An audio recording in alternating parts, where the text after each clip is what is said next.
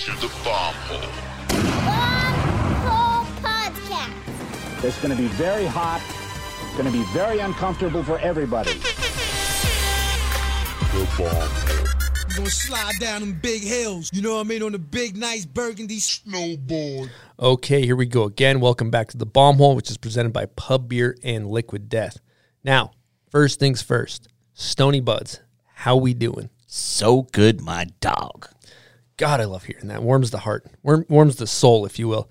Uh, we got a great guest today. To my left, we have Mr. Joe Carlino. Joe, how are we doing, dog? Good. Glad to be here. Thank you. Well, we are happy to have you. For the listeners that are unfamiliar with who you are, uh, Joe is one of the best filmer editors to ever do it in snowboarding. Uh, huge part of Nike's Never Not, editor director of Nike's Never Not film.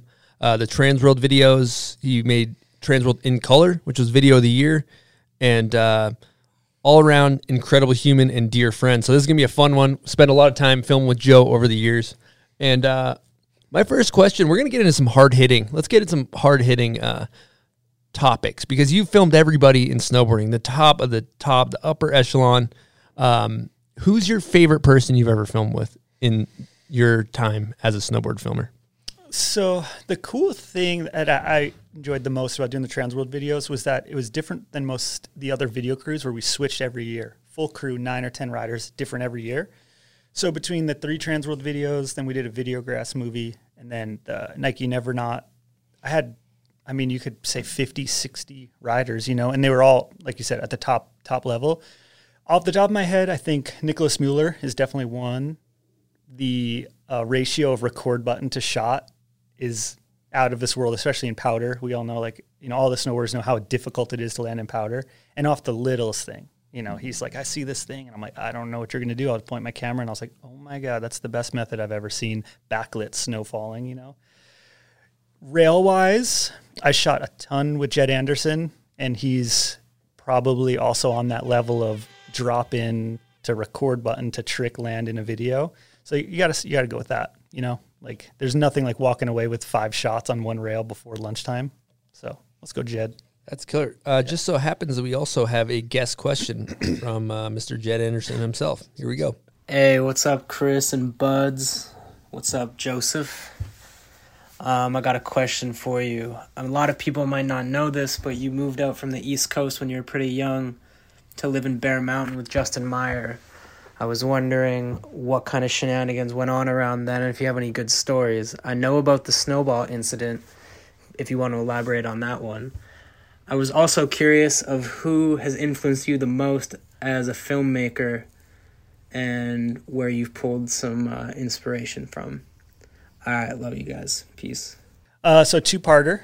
And first, what's up, Jed? I haven't seen him in a while. We did an Adidas project not too long ago. I got to hang. I went to Toronto to his place. It was sick.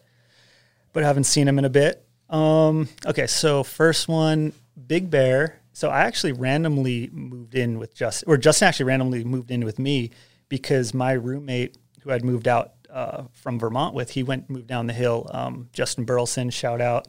He's doing like off road truck stuff now. But so he moved down the hill to San Bernardino, and me and Joe Carter were living up there. We're like, we need another roommate.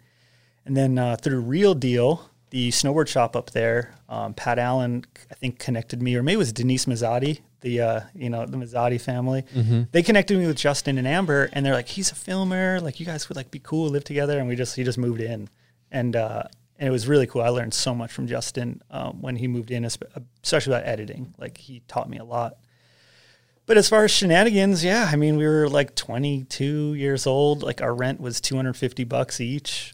you know, like we didn't have to make any money. It was we snowboarded every day on the mountain and filmed. And uh, the snowball incident he's discussing, I think we're past the um, what's it 10 year where you can't get a Yeah, you. They, Oh yeah, the uh, you can't get in trouble. yeah, past ten years they can't arrest you for it. I can't remember the name. there's a yeah. ner- name for that. We're Yeah, blowing it. yeah. So, anyways, we, we like lived right at the bottom where all the statute of limitations. Statute of limitations. Yeah, we're, we're good statute of limitations, I think, right here. So yeah, we lived right at the bottom of the mountain, and uh, the shuttles would go by. And, like, we were stupid kids, and we throw snowballs at people in the shuttle, like behind a fence. And there's this clip of, Of course, this- Evil Meyer. Sorry to get yeah, interrupted. yeah, yeah. Darth this- Meyer. Totally. it was ridiculous. I feel so bad now. So if you're watching, hit me up. I, I apologize if you got they're the one that got hit in the face. but yeah, it was brutal. Like a bullseye, you couldn't throw a snowball better if you ever tried. And it was just like 300 100 foot throw, and it was just like eh, right in the guy's face. Are we talking a hard snowball No, or it was kind of a soft soft. Big Bear big slush. bear slushy? Yeah, yeah, it was it was soft, but yeah, that was Uh, brutal. So, so I apologize. Like His I was- feelings were hurt. That was about it. that was 15 years ago, so I apologize. Um, Justin Meyer's going to try to dig up that clip for us.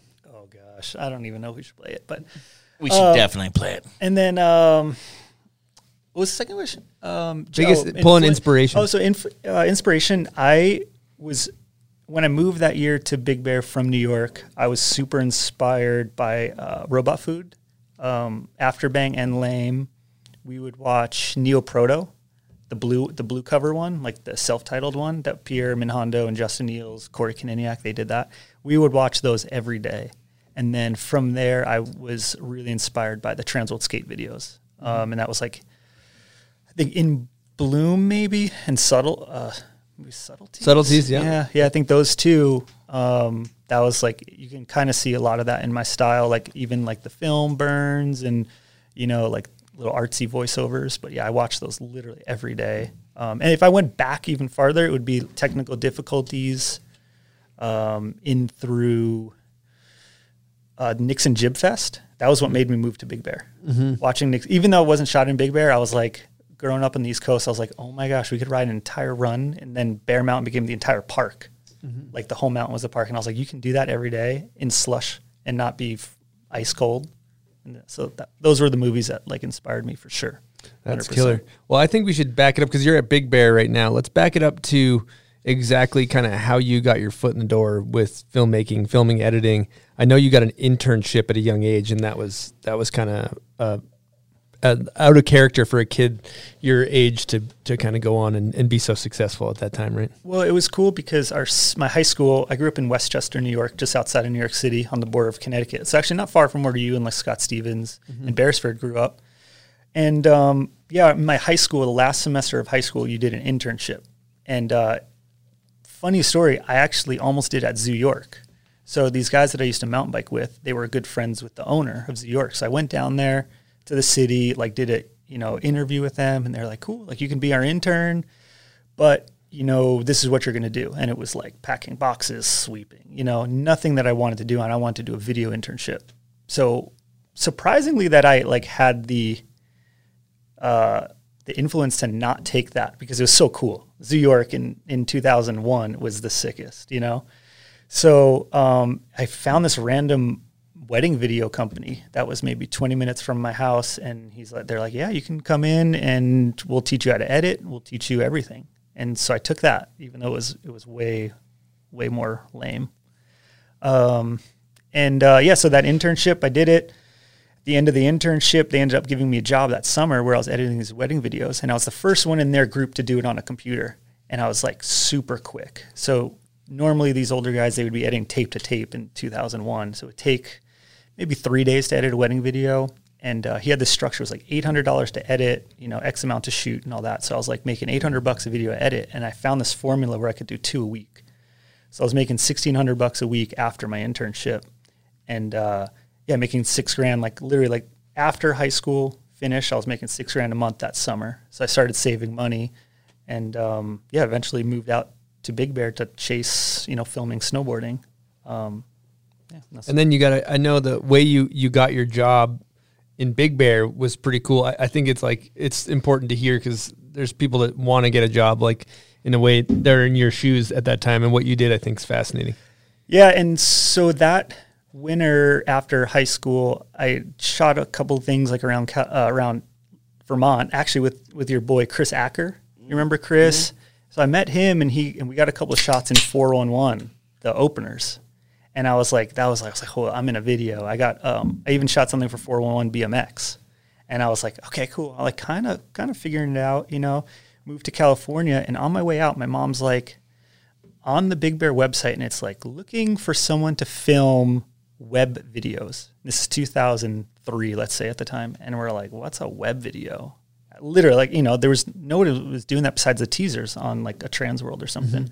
So I go there and I give Brad Farmer shout out. He also used to do Arbor, that Brad Farmer. So he was the marketing guy at Bear and go up there, give him a VHS tape with pretty much nothing I had filmed, you know, like, and um, this is more recently. He told me that my tape was pretty horrible and it wasn't the best, but I was the only one who went up there every week and bothered him.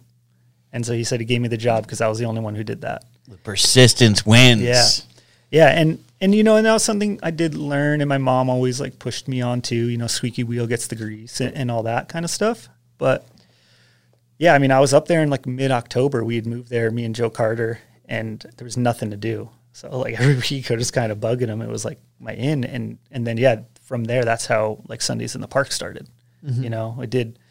It wasn't coined Sunday in the Park until Justin Meyer did it three years later. But yeah, Brad would pay me a hundred bucks per video, and I would shoot one a week, and and I'd make four hundred bucks a month, and we just snowboard every day and film. And that's that's also how I met like Johnny Miller, Chad Tarbell, Bradshaw, all those guys. You know, because we needed people to film with, and so it was kind of, that was like my in. So were those videos on YouTube or they were embedded on the site? So they were embedded on um, Bear Mountain site only. Okay. and that was it. And then um, I can keep going, and that was like when I met Evan Lefevre, who uh, you know now brand manager with Adidas, and he was intern at Transworld, and he was a snowboard instructor at Snow Summit. Like we just randomly met, you know, and um, he's an intern. And then one day he's like, "Yeah, man, like we should put this on Transworld. Like, like I'm an intern there." And I was like, I remember the first video that went on Transworld. I was like, I'm on Transworld this is crazy. Like my video is there, you know, no music rights, nothing. And so that was a really cool experience, especially like I told you, being inspired by Transworld skate videos. I was like, I'm on the Transworld website. And uh, I found a video not too long ago, and the dimensions I export is actually it was like 240 by 480. It's smaller than your. It's smaller than your. Well, it was four by three back then. It was smaller than your iPhone. And we used to. That's what we used to watch on the Bear Mountain website. If anyone ever, if anyone remembers that, That's just the biggest they could go. yeah. Because transferring footage and up like the Uploading, uploading was such a nightmare back then. bandwidth. Yeah, It two- takes so long, huh? 2005, right? Mm-hmm. It's such an interesting time to think because it's like you know even as it evolved into YouTube, and there there was kind of web videos and then there's DVDs. And if you're if you're in a snowboard DVD, if you're in standard, you're in tr- you're in um, Mack Dawg, you're in people, you're in one of these like these kind of bigger production companies. That was legitimate pro snowboarding, and web videos were kind of viewed as like a lesser than kind of you know get your foot in the door type of thing. But they that was like the future, and and I don't think you, you were kind of forward thinking. Did you did you have the foresight to realize that it was the future, or were you just kind of going with it? No, like we didn't know what we were doing. We were just Brad just wanted to give people updates, what was mm-hmm. happening at Bear real time, and inspire kids to come up and snowboard like Johnny and Chad and Bradshaw. That was that was literally it, you know. And then it snowballed into we made a DVD, and then we did a premiere. Um, I think it was called The Park was the first Yep. DVD, and so we did a premiere at the Hot Dogs and Handrail. So it became like this cool thing. We tried to get a lot of people in it, you know, like a lot of the locals, and we definitely had our crew back then, and like I know we did, you know, for sure. But we try to give people a shot. But it's also like I have I had limited time too. Like I couldn't just film everybody. That's why we definitely stuck with our crew for sure. But Bradshaw and yeah, I mean, you know, you go out with Johnny and you just do a lap, and it's like that's almost a video, you know, like, you know, so you know, you have limited time to do this and edit, and like wasn't that fast at editing at the time, so you have you know four days to film, and we release on a certain day, you know, and Justin, you know, after three years when he started doing Sunday in the Park, he really got a f- really good formula down, and I love that they started releasing them every Sunday, where when I was doing them, it was kind of like once a week, like we'll get it live. Um, but yeah, it was, it was really cool, and and that helped me with quick editing. And actually, that goes back to the wedding video too. That was where I learned how to quick edit, you know, and that's how you know in editing that's how you make your money, like doing it fast because it's a set rate. You're not doing it by the hour. So makes sense. Well, speaking of Justin Meyer, we actually have another guest question from none other than Justin Meyer. Here we go. What's up, bomb haulers? Hey there, Joe Co. Uh, I wanted to ask you, uh, maybe talk about Animatic and the movie we edited but never put out. I don't think we even hit export, but uh, yeah, maybe go through that. And uh, who was in your MySpace top eight? Later, buddy. Love you. Uh, what's up, Justin? I should give him a call. I was going to call him last night, but I was in and out of here, Salt Lake. But um, Animatic was we called our video company when me and when we lived together. You know, and we were just filming Jibbin and Johnny and Chad and those guys. But a lot of that footage ended up going into the park. So Brad Farmer actually let us put Big Bear street rails in the park video because we were like, oh, it's like kind of the scene up here. We made a, like a DVD of the scene. So that was pretty sick. Uh, but yeah, it never came out, but that's what we called it. Um, and then uh, the MySpace top eight, I think that he's just referring to when we all lived together and Joe Mertez, we all lived together and we, we all were like, I better be in your top eight on MySpace. it was me, Justin, Joe, and Amber. We all lived together. So yeah, classic. Dude, MySpace is making a comeback, I think. Yeah, that'd be sick. Really? I think so. Okay, well, I think we should kind of change gears here and talk about the Transworld videos because that was a huge deal at the time. Uh, you were kind of only known for making web videos. You hadn't made like a full feature film, and the Transworld skate videos were held in such such high regard. They were the top of the totem pole from skate videos, and uh, you came in there and just and just knocked it out of the park. So my two initial questions would be for you is like a, you know, what was it like dealing with the pressure of that and the stress? And then B, I think it's cool for people to know like how those videos work and how the video buy-ins work. I think a lot of the the general, you know, public maybe doesn't know how how you're bought into a snowboard video and stuff and the the back end. I think that would be cool to talk about. So yeah, just go ahead on that. Yeah, so you know, meeting Evan Lefevre, he ended up getting hired at Transworld and was uh, he he ran the website, and uh, you know started meeting Cody Dresser, Annie Fast, and all of them, and so I kind of started getting in there with the crew, and then eventually they offered me a job, full time video job, but it wasn't to do movies, uh, it wasn't to do action videos. So at first, I had to go to all the contests the first year. So I went to all the contests and I did quick turns. Like I shot the slope event, you know, I shot the half pipe and I had to edit them that night and they would post them the next day because at the time there was no live like at the US Open or something. So I did all those and I kind of had to prove myself to Kurt Hoy, who was our boss at the time. And um, so a- also that year I had to do a how-to DVD. Um, and it was the first one of Trans World called 20 Tricks. And so that was like my first movie. And at the time, it was kind of told to me like, hey, this is like a test, you know, like, can you produce it? Can you meet the riders? Can you complete it on time? All of that. So I completed it. And then the next year I was able to, you know, come up with this plan to do these days. And the, the, the twist on it from a normal standard or absinthe or Mack Dawg video was that we were going to do web content. So we were going to be filming. So I was like, hey, we can make a DVD. We can get all this sweet content, and then we could put the parts out later. And nobody was doing that at the time. Um, and then yeah, got the green light to do it. And yeah, I mean, we all worked as hard as we could. You know, uh, it was Corey Koniniec and Gary Milton uh, working on that as well. And you know, we were all we were all green. You know, we didn't know really what we were doing. Um, I was really inspired. Again, I'm going to bring up the Transworld Skate videos. It was Jason Hernandez and, and John Holland were in the edit bay next to me, you know, and I'm just like go in there and I'd geek out, you know, and I would hear them actually editing their videos. And I'm like, what song is that? Wait, where did they find that song? You know, like I would hear them on repeat and I would just wait and they would show me like leaks and stuff. And it was so cool. So that was super inspiring. Like I was like, I got to be at their level, like these guys. But that also put me in a spot where I tried too hard, I think, you know, and I took it way too serious. Like everything, you know, every song had to be the song and we had to get the music rights. If, if I don't get this song, I'm going to be depressed. And, you know, I was an emotional kid in the, my 20s, anyways. so I put a lot of effort into it. And, uh, you know, one day of just edit, we were editing all night and I went to the, uh, to get food like 4 a.m. or 4 p.m. So like sl- worked all day, slept during the daytime, and then woke up and walked into this deli and just f- fully walked through the door and face planted like in a movie. Smashed my chin here, and uh, I woke up with the ambulance there, and I was just blood everywhere. I sweated through my clothes, and they were like, "Are you on drugs? Like, are you okay? Like, what's wrong?" And I'm like, "I don't know," and I passed out again. So I went to the hospital. They did all the checks, you know, heart checks, everything, and nothing was wrong. And the only thing we could go back to was stress.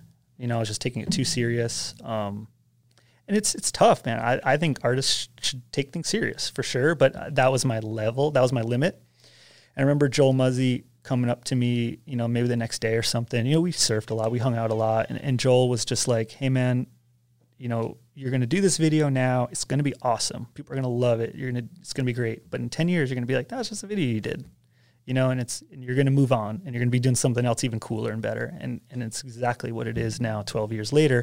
It's cool. Like, it's awesome that you guys even talk about it. Like, cause I, I still never think about it as being that sweet. It's just like, I just, it's cool. Got to hang out with all you guys, Louis and, and everyone.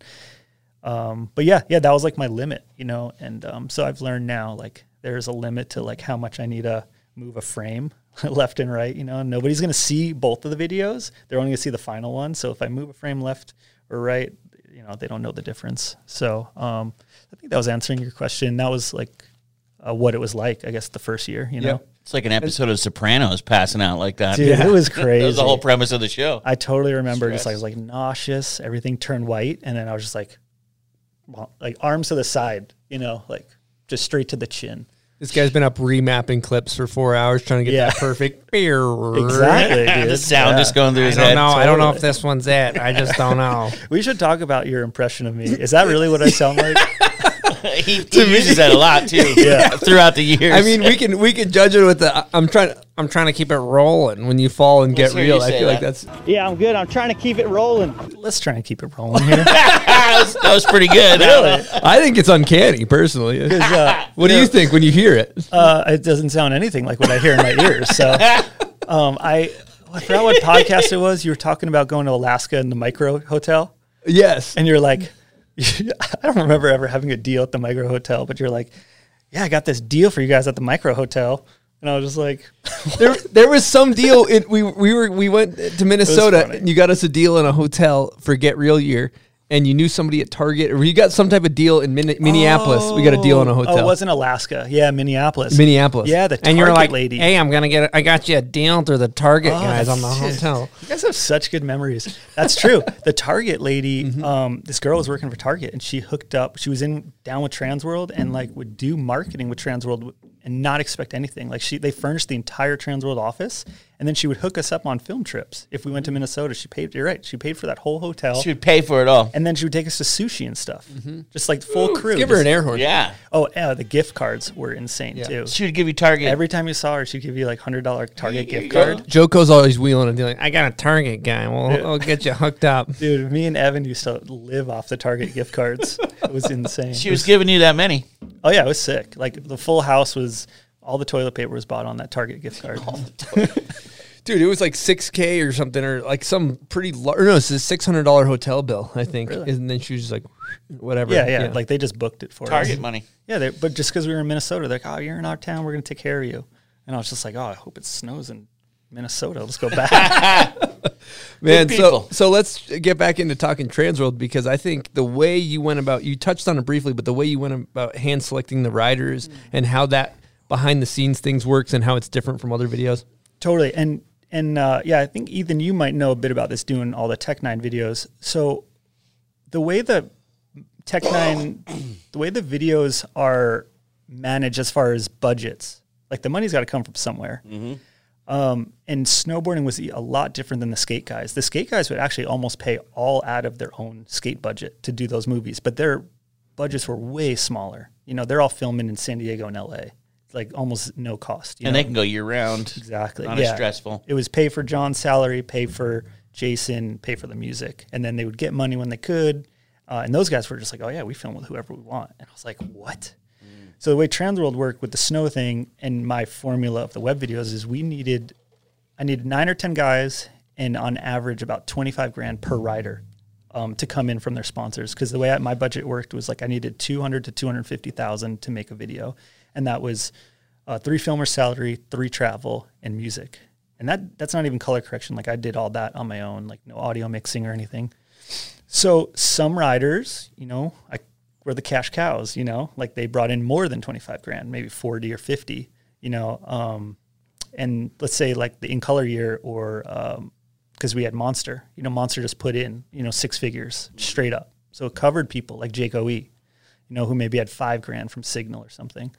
But yeah, that's like that. It's an interesting thing that a lot of people don't know. It's like if I could pick anybody, yeah, I would pick the top 10 dudes that were down. But then also picking the riders, they also had their crews, like the people guys, like they didn't want to leave their crew absent Absinthe, same thing. Like, because if they left their crew, they might not get back in. And the Transworld was a one year deal, like straight up. They knew it from the start, you know. But with the Transworld, they also had other opportunities. We did like, you know, they got covers, they got interviews. There was an article about the movie, and the sponsors got more out of it too. So the mm-hmm. sponsors got the movie, they got the website, um, web videos, and then they also, I think, some of them got ads too. To pit, you know, and the there was a whole sales team that was doing it, and and I was like working with them, but I'm also like, dude, this is my dream list. Like, what do you think? And then it narrowed down, and and I still wanted it to. My formula was like three rail guys, three POW, and then three guys that did the maybe the middle, you know, did both because I wanted it to be a diverse movie, you know. Uh, and then on top of it, actually, you need those nine riders to be friends, you know, or at least three groups of three to be friends. So there's like, there's a lot there than just picking riders, you know. Yeah, A lot of moving parts. And and what a lot, a lot of the things you did too is like a lot of times for for the next year after in color or no after the first one you did was these days, and then the second one you did was get real. Yep. And I was in that, and um, thanks to Hava Fernandez um, when he was working at Salomon, he basically gave Jed Anderson and myself our our breaks. Like Jed was was known from basically web videos. He had a couple clips in these days. I had done some things, but I hadn't had a, a major breakout video part or anything. And the thing that's kind of wild back then to think back on it is that back then, if you were in one of these major videos, everybody saw it. Like it, it's you, if you had a good part in a major video, you were you were set. Like it was all it's all you needed. It was ma- it was make or break, literally make or break those videos. And so, you know, my entire career was basically built on the first video part I did with you, and it's just kind of wild how how things have changed. It's not it's not like that anymore. Yeah, I mean that's so different. Like back then, what were the top videos? You know that you were going to watch, or uh, you had to buy at the time. So there was standard absinthe always. Mack Dawg might have been They were still going, but people was there. yeah, people was there. Um, you know, yeah, you had the Transworld video. You had five. There was one or two European videos always. You know, so you can count less than ten hand, le- less than ten fingers. You know, there, those were the videos like I gotta watch this year. Whether it was your friend bought it, you bought it, or you bought all ten. You know, at the shop. So yeah, I mean, yeah, it's different, and it's also limited spots, right? You know, like that's only top seventy riders are going to get a video part. You know, now it's, dude, I can't even count. I hope actually the um, the video part question. I hope it's an old video because there's so many new ones I can't keep up. You know, like everything basically from landline, Van Land, Van's landline to now, it's like, dude, there's too much. You know, um, but yeah, it's it's a bummer that it's like that. But that's social media. You know, like the endless feed. That's the life we live right now. Yeah, it is. What What are your thoughts on the on this the saturation? I mean, it's inevitable. It's going to happen. You know, it happens in any industry: snowboarding, um, motocross, mountain biking. Like seeing this, you know, just being at Rampage and being then coming here, and it's like the, my entire feed is Rampage. You know, it's just, but they over they saturate it, and you know, snowboarding is like every trick is on Instagram now, which is sick that I get to see it, but it's also a bummer that there's no waiting to see uh, Mammoth's part. You know, like Mammoth? dude, Yeah. Holy cow! Like he just posted it. They posted a couple clips, like a teaser, and I was just like, I would love to film that. Like, Yeah. like s- I'll go out there for free if you want to do that, man. Call me. Yeah, You're gonna get blown up. yeah. But like, uh, Quebec's excuse just me, still uh, holding the Mr. Carlino. but there was never. We didn't have We've that. got snow. Please come out. in 2008 2009 you didn't have that endless like ender on instagram right Mm-hmm. you had to go to the premiere or somebody had to be like did you see this guy's part oh my god how am i going to get it you go to you know to the even if you watch at the shop on the tv Mm-hmm. right Dude, So- I, I got. I want to run it back. I just had this this thought too of when we were filming for Get Real. Um, it was kind of a cool time because if you look at Jed and I, we're kind of sharpening our teeth as far as snowboarding, trying to get our foot in the door. You were you were kind of honing honing in on your skills as a filmer editor. And the first trip we went on, it was like, uh, you know, me, Jed, L- Will Levine, and yourself, and we went up to Jamestown, New York, and it was before Thanksgiving. I remember you know, I had five shots before Thanksgiving. Jed had fucking 30. And we were just like basically beaten in a cage and like let out to go film this video part. Like we were possessed. It was just like so. I've never had like the amount of drive between our collective crew was just out of hand. And um, this, they basically, you, you had all these clips. Maybe let's let's call it three or four minutes of footage or something like this. And the way I remember it is like you laid down this timeline, and you know this is November. We're all excited, and you lay down all the clips, and you had this song you had been like quote unquote like waiting to edit to, and all of a sudden you're like bring us over to the computer once you're done, and you fucking you ramp this clip, and it hits the it like hits the uh, beat exactly at the perfect time. Like Jed lands and it hits the beat, or one of us lands, and you're like, and we were just blown away. Me, Jed, everybody blown away. Like holy shit! And you're like, ah, I've been waiting to do that for so long. it's like this like orgasmic release, and who knows? if My memory changed it, but that's how I remember it. I mean, Was there a release? I, di- I definitely didn't sound like that. You might have sounded a little like that, but Um, but yeah, no, I totally, I, I, I remember uh, putting footage together, and I love doing that. I still do that to this day, no matter what shoot I'm on, because whether it's a brand that you're on or the riders, everyone just gets so pumped to see excited. footage, right? Yeah. yeah, so I still do that. Did that, you know? Yeah, I mean, literally up until I've been here on, you know, just out at Rampage, you're just putting footage together, showing people because that's what they want to see. And that song actually, so I think that's the thing you're talking about. The song that um, was Jed's Ender in the video, and uh, and yeah, he gave that to to Shout, me. whatever, yeah, I it's think like- it's shout. Um, and he gave that to me, and he, uh, his buddy Graham found it on a record, and was like, "Yeah, man, you should use this." And I was like, "Full, it was full like Trans World Skate Ender." I mean, that that actually influenced a lot of all of his songs. Are those dramatic ending songs? You know what I mean? Like the Mazzy Star one in Videograss. Yeah, that that was really cool time. And funny story about that song was we couldn't get rights to it actually, so we edited his part, and we um, Lori Vincent, who does the music, couldn't find out who owned the song. So she's like Googling and then couldn't find it. And I randomly found that record on eBay and I bought it from Europe. Waited, waited, waited. Showed up a couple weeks later. And then on there, I found who the uh, re- who recorded it. Then she looked up that everyone was dead. So then she found like a daughter of like the lead singer, and then she signed off on it. So Holy that, shit. That song Wow. was Wild story. That song was close. Like if I didn't find that record on eBay, we wouldn't have been able to use it. And you know, it's it's interesting too. Going back talking about the the Trans World had the was known for like dramatic ender enders. Like I almost call it like the lifetime achievement award ender. You know, it's that it's those song when you have that song and you're like, man, if I have the year of my life and like I can use this and uh and fucking Jed he he had more tricks than you knew what to do with that year is insane. Yeah, yeah, two songs Yep. in that part, and I, yeah, we tried to make like that that first one a little quicker because he because actually that's what Jed wanted. He wanted a quicker, heart like faster, funny personality, and like uh, just straight up honest. Like I'm not that good at editing like personality parts. You know, like like you have so much personality. I'm just not that good at it. Um, Pierre Minhondo is so good at it. I re- sorry to interrupt you. I remember. I remember now. Back to the editing bay. of Get real. We were originally going to use a uh, "Put On for My City" by Young Jeezy. that's a, that's a hammer. Couldn't get rights. Yeah, no we right- went no with- way. We went with Edward Sharpe. Too many You- different you s- people are involved with the Dude, rap rap, songs. songs, like sometimes they're like calling people in jail trying to get And they're them to written sign by off. like five Yes. people, and mm-hmm. and it's like, oh, my cousin, Owned by another my cousin was in the booth rolling a joint. He's got to sign off on it, Yeah. dude. Like, no joke. Like that's legit happened. there's a drug Totally, dealer that yeah. might have funded the studio time. Exactly. Got It's to track him down. way harder. I remember telling you, I was like, I was like, dude, like you sent me a rough cut. I'm like, it's pretty good. I think it should have like a little more personality, you know. And you're like, you're like, okay, so you want people? You want people meets minefield. What's Mind Field? That's true. A Mind Field Alien Workshop skate ah, video. Okay. Yeah, I, I could see that. yeah, that yeah, was your- totally. But but so I was just gonna say, true. Pierre Minhondo is so good at editing personality, and I, I just. I, I, it was probably my influence, but it's weird because even being influenced by Robot Food, they had so much personality. They just figured out a funny way to do it, and I just I'm, I'm too emotional. I They have like a it. quirky personality, and so Yeah. do the guys filming it, and so I think that just helped. Yeah, I just like could never bring it figure it out. You know, like I was always just more like hit stuff on beat, slow motion, like ramping, like dramatic song. Like I always like I always was.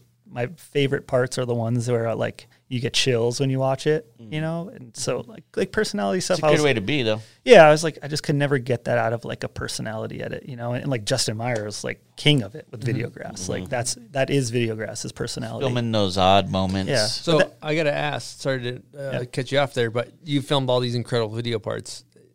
What is you got to pick one? You can't Louis veto this thing. You got to actually. W- if Best you, if part, you not had movie. one one you could hang your hat on that you're the most proud of. Which one would it You're be? talking part. yeah, video part that he's filmed and edited. That's really hard, and it, I- I'm going to give this answer, and it's maybe not because it was the best one, and it's definitely up there. But Mark Sollors' in In Color, mm-hmm. I edited that in eight hours, Really? and I barely changed it. It was like first go, first sit down to that song, and I like it just like literally just like I was like blacked out, and the clips were just fogging the timeline, and then I watched it, and I was like, whoa. Flow state. I was like, that's pretty good. Flow nice. And not necessarily, like I said, like, I mean, there's been tons of parts that, that are amazing. Like, you know, you go back to Nicolas's stuff. Um, even I like Jed into Nicolas. Actually, that's pretty funny that I said Jed and Nicolas were my favorites. And in the Nike video, it was Jed's part, and then that song flowed into Nicolas. Mm-hmm. So, I mean, it was a little subconscious uh, Conscious favorites doings. there. Um, you know, like that stuff. Halldor's part in Never Not was like was ridiculous. And the saddest thing that actually I have a lot um, when I look back on stuff, I usually don't watch videos after the premiere, but when it, stuff comes up like your part in um, Get Real that Torment posted recently, it's so the tricks and stuff are so much better, gnarlier now than when you're in the moment and you're you shoot a trick and you move on because I have so much we have so much more to do. And I saw it with Austin Smith and Brian Fox's stuff that I've shot with them. And uh, I think I messaged one of them and I was like, dude, that part was crazy. Like your tricks are still good today. And that was, you know, five, six years ago because you're, you know, you're in the backcountry and you get a clip and all I'm thinking about is I just want another. So that that's the only sad part about filming a lot of this stuff, you know. Like it's just get it and move on. Where I wish I could take it all in and I see it later and I'm just like, dude, that was big first try. Like could have gotten really hurt. So It- yeah, I was gonna say, uh, going back to your favorite video part. If I was gonna say I, what I think your uh, Monet, what would you call that masterpiece? Yeah, masterpiece. I'm gonna go, Keegan Valaika in color. Hmm. That one's kind of a fucking hitter. that was really good. Hayden Rensch did a lot of filming on that. That was really sick. That song was really good. Um, yeah, and his style was sick. Um, did you guys ever hear the story about that the Red Ledge I went with him? Uh, I know it, but s- tell it again yeah, because so it's incredible. there's the Red Ledge in Quebec. Is it still still around? It's actually painted? gray. It's yeah. gray now. So the down flat, um, we you know everything was moving that year. That was the Transworld In Color year. Everything was going good, and like, and I try and give any rider that we're working with whatever they need to be successful, right? And Keegan wanted to go get a trick on this red ledge, so we literally flew from California to Quebec, just me and him, and just drove straight to the red ledge just to get a trick on the on the red ledge. And we were out there, just me and him in the cold, and he's trying to two front 270 on to front board down a down flat like ice cold brick hard, just me and him, and he's just fighting it and fighting it, and I'm like running up the stairs with them, trying to joke no snow too. Like no barely snow. any. Like we're moving stuff in with garbage cans, and like I was just at one point, I'm just like, this is crazy. Like I don't know. I just hopefully nobody at Trans will ask me where this budget com- comes from, you know. And then uh, we actually left there not thinking he got the trick. He was over it. He kind of did one, but kind of like comes off weird. But then the way I ramped it, I think it ended up looking super styly, like super sick, and it ended up going in. But um, we left there, so we went. We flew in, got a hotel, went to the Red Ledge, and we might have even flown out that night. And that was it. Back to California, and we were like kind of defeated. And I was on the airplane ramping it, and I was like, dude. It's actually kind of sick. Like I think it works, and then in the whole edit, it worked really sick with this song. That's an that's an incredible story. Flying from California to the Northeast Some dedication. Quebec to get one clip, and not even think you yeah, got it. and but- it wasn't cheap too. I you know, bet. what I mean? Yeah, back Like, to Quebec. Montreal. Yeah, Montreal. Then drove, and it Mm-hmm. was like, but yeah, I, I don't know. I even you know with you and, and everybody, it's just I always wanted everyone to have the opportunity. Like if we needed a filmer, it's like Gary. Okay, this guy wants to go do this. Can you go? You know, like you never want anyone to feel like they left something on the table. Mm-hmm. You know, so as long as they had the opportunities, and same with with everyone, Gary, Greg Wheeler, Hayden, like we all did the movies together. You know, as long as we all worked our hardest, you know, you can't ask for anything more. And that's kind of after the whole uh, these days fainting thing. I was like, just work your hardest, and and that's all we can ask for. And then at the end of the day, the video is what it is. We worked our hardest. We can't go mm-hmm. back. Also, one other thing while we're on Transworld too, we got to talk about Louif these days part. I mean, Louif was basically unknown before that. You know, to the to the people that really had their finger on the pulse, they knew Louif, but he he was he came on the scene hot, and I know that was your first video. He was kind of your first pick of who to film, uh, one of them, and I just want you to kind of lean into that. Totally. Well, to be honest, like he wasn't actually necessarily my first pick. Hava really pushed me on him, and um, I remember seeing the bandwagon video, and it's like, yeah, that's sick, you know, like it's really cool, but nobody knew anything about this Louif guy, you know, barely spoke English. Um, so me and Dirks went to Quebec. I think that was the first trip of the year, maybe. We flew out there and met Louif, and um, went to his house, met him and his now wife, and we're just like sitting there, like they barely speak or eating breakfast, and then we go to the ledge that he did the the back 270 pullback on, or the rail. The rail, yeah. That was the first thing we filmed with Louis, first spot in Quebec that year, and uh, That was an unseen trick at that time. Un- yeah, oh un- yeah, yeah. He he didn't tell us what he was gonna do. He was just like, Hardly any words exchanged. Oh, sounds dude, he was really his Yeah. English was not was not good at the time. You know, he does this trick, and we're just like, what? You know, me and Nick and Nick they get along right away. Like it's super cool because you know Louis at the time was like an outsider. You know, Jonas and Nick, Jonas Michilot, and Nick uh, Dirks were super good friends at the time. So, um, but a story about that was he actually did it at a fisheye angle, and it wasn't as good but the photographer's memory card filled up on the sequence. So he's like, "Oh, I'll do it again." And then I was like, "All right, well, if you're gonna do it again, like I might go this long lens angle." And it was like ten times better to show the trick the way he landed square on it. Mm-hmm. And the fisheye, you couldn't actually see how he like stops his body and twists. Mm-hmm. So it's like almost fate that he had to redo it again. Mm-hmm. And like I, he took him a couple more tries, but I was like, that's the last thing you want to happen. I mean, you know, as Yeah. a you the last thing you want to do is ask a rider to do something again. especially some gnarly trick that you haven't seen before. And like, I'm glad it wasn't me, Who's the photographer? uh, Ollie Croteau. Naming names. I Yeah, like that. Yeah, Yeah, the It's- back two to fake. It's all good because It happens to the best. Well, honestly, it was better. Like it was, it was fate. It that- helped you out. No, and the tr- he did it better too. Like Mm-hmm. I don't know if it would have had as much impact the Ah. way he first did it. And he's, you know, Louis f- is a frame frame pincher. Like Mm-hmm. he goes to every frame, make sure everything's perfect. So he might have probably done it again anyways. But that, that's Venture. I like that. yeah, that's that's the story. and that thing, that thing, that trick came on the scene, and for people that were into rails, it was fucking like your head exploded when that clip came out. He also does a, a cab 270 pretzel and that like as at that time the, the it was about just technical rail tricks, kind of like almost like ledge skating in a way of like just extremely difficult rail tricks, and he was literally just king of the castle. Like came in and just shit on everybody. Dude, 270 to pretzel out. Yeah. And that's mid part, you know? Like Yeah, he had that's a s- mid-part trick. He had so many cool tricks that year and he worked so hard and um but yeah, going yeah, I mean, yeah, he he worked super hard. Like he there was an opportunity and I worked just as hard as him. That's the cool thing. And that was kind of going back to something we talked about earlier, people who inspire me, you know, like that inspires me when it's freezing cold. You know, even with you, your front board and get real, minus 40 out. His eyelids are shut Frozen shut. and and I'm like you. I'm an outside guy, no car, you know. So boots on the ground. Be on the G. Yeah, bog. Yeah, Yeah, BOG. yeah, bog. And it was, you know, it's like I, I remember telling you, I was like, dude, you got this, and I, I had this picture of you exactly how you did it, and I was like, I'll stay out here, we'll do it. Yeah, nobody wants to guys chilling in the van.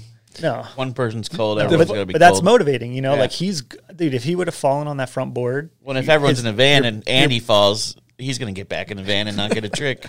Dude, your- frozen your shut. bones would have shattered if you Yeah, fell that that, was- day. Minus forty, like it's like you drop something and his bones were just gonna crack. And I was like, Well, the funny thing to fast forward to that is that we got that front board in the bag, and I remember this board that's hanging on the ceiling. I don't know if the GoPro angle can see it, but it's a handmade swallowtail, and uh, it's essentially I cut the nose before the the kick of the nose rides up rises up, so you can't actually turn left or right on it. It's one of the worst riding boards ever.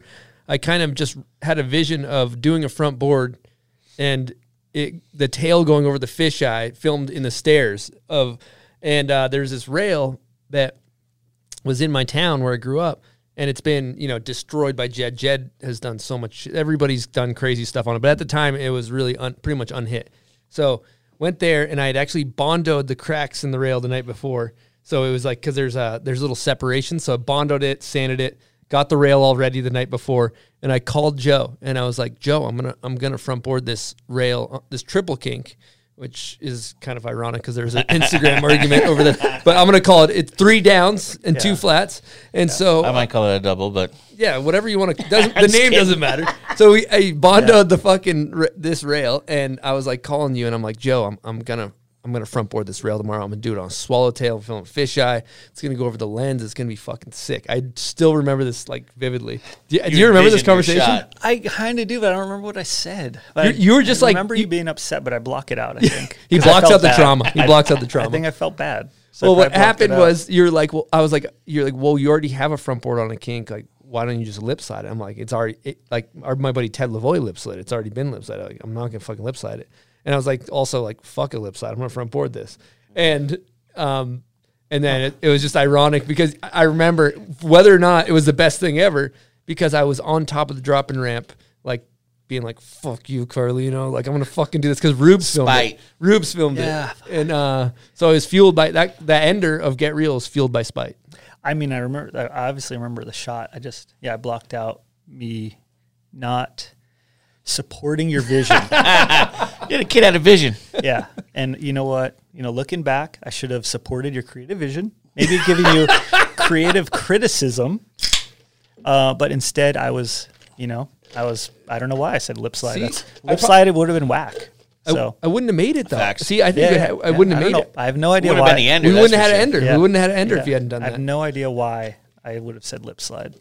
Okay. I was probably trying to be over director. All right, buds. Let's talk bomb hole of the week. Let's talk about it. First, we're going to talk about Volcom's patented technology, ZipTech. What is that, Buzz? ZipTech allows you to basically turn your outerwear into a spacesuit. Okay, that sounds a, complicated. A one-piece suit. Is it complicated? It's not too complicated. It's actually pretty easy.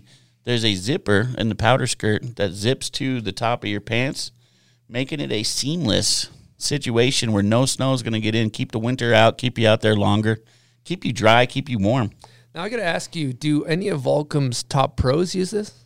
All of them, I would say. I would, I would wage. I'd make a bet with you. What about uh, women pros? Hang, Hailey Langland? Okay, you think she's ragdolling, or you think she just lands all the time? Well, she's getting in the powder now, and uh, I would guarantee she's ragdolling, right? Okay, what about uh, Torgeir Bergrem? The Tomahawk King. Oh, he Some is. people call him in Europe, Well, I thought that No was one Timmy. calls him I that. thought that was Timmy Ronan, but and Pat Moore, maybe I don't know. the Tomahawk Everybody King. falls is the facts, Okay, right? so what kind of giveaway are we doing for the Tomahawk King out here? what we want to see is your best bails. Last week we had a guy fall into a tent. That was incredible. Let's keep them coming, right? And uh, post them on Instagram. Hashtag Volcom Bombproof at Volcom Snow at the bomb hole. Let's see these. And what's bails. the hashtag one more time? Hashtag Volcom Bombproof. You're gonna get yourself some swag from both Volcom and the bomb hole. Let's see these bales. All right, I think it's that time. It's time to talk Licky D. Buds is cracking can. Joko's got a little Licky D going. How's that thing going down? It's good. Wow. Do you? Dude, I really like um, the Liquid Death sparkling. Sometimes I hit a little lime in there. I do that at home myself. Funny story when my mom saw me drinking it, she's like, What are you drinking? And I'm like, It's sparkling water. She's like, Why does it look like that? And I'm like, It's it's really good sparkling water. And she drinks it. She's like, Oh, it's sparkling water.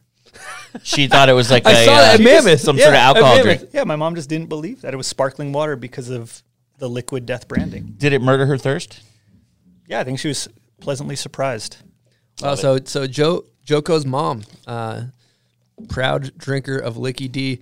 Now Approved. let's get into uh, if if people want to pick this thing up, they go to liquiddeath.com slash bombhole. What do they get, bud? They're gonna get some koozies. Exactly. You're gonna buy this stuff anyways. You might as well just go to the website, do us a favor, do yourself a favor, stay hydrated, murder that thirst, get those koozies. All right, let's get into the wheel of death. Here we go. Welcome to the liquid death. Death, death, death. Spinning wheel of So I think this is the section I'm the most worried about. This one? Yeah. Make sure you give it a solid spin. Yeah, I know. Some of them are like weak spins. Yeah. Like do I really got to crank it. Cranker. I'm not, not going to break it. No. Oh, that was best spin yet. Best spin. Yeah, I've seen a lot of bad spins. Oh wow, celebrity trivia. Okay, that sounds pretty cool. Celebrity trivia. The other option was Seinfeld trivia. Oh, I got of all the box sets. So we could do both. Yeah, I'd probably be better at Seinfeld trivia. Do a mix. So we're gonna do a mix. We're gonna do a mix. Yeah, but I, I was just worried about shotgunning a beer that was in a microwave or something. Yeah, no, we're good on that. So what we're gonna do? You landed on celebrity trivia, but we're gonna sprinkle in some Seinfeld. We'll do a two bird stoned at once. So I think you Two and bird stoned. you and Buds um, should both have an answer. Okay. Okay. Oh, so it's like a competition? Yeah, this is gonna be a competition. That's how we're gonna To do keep this. friendly competitions going. I mean, I've seen some sign. Do do I win Seinfeld. anything?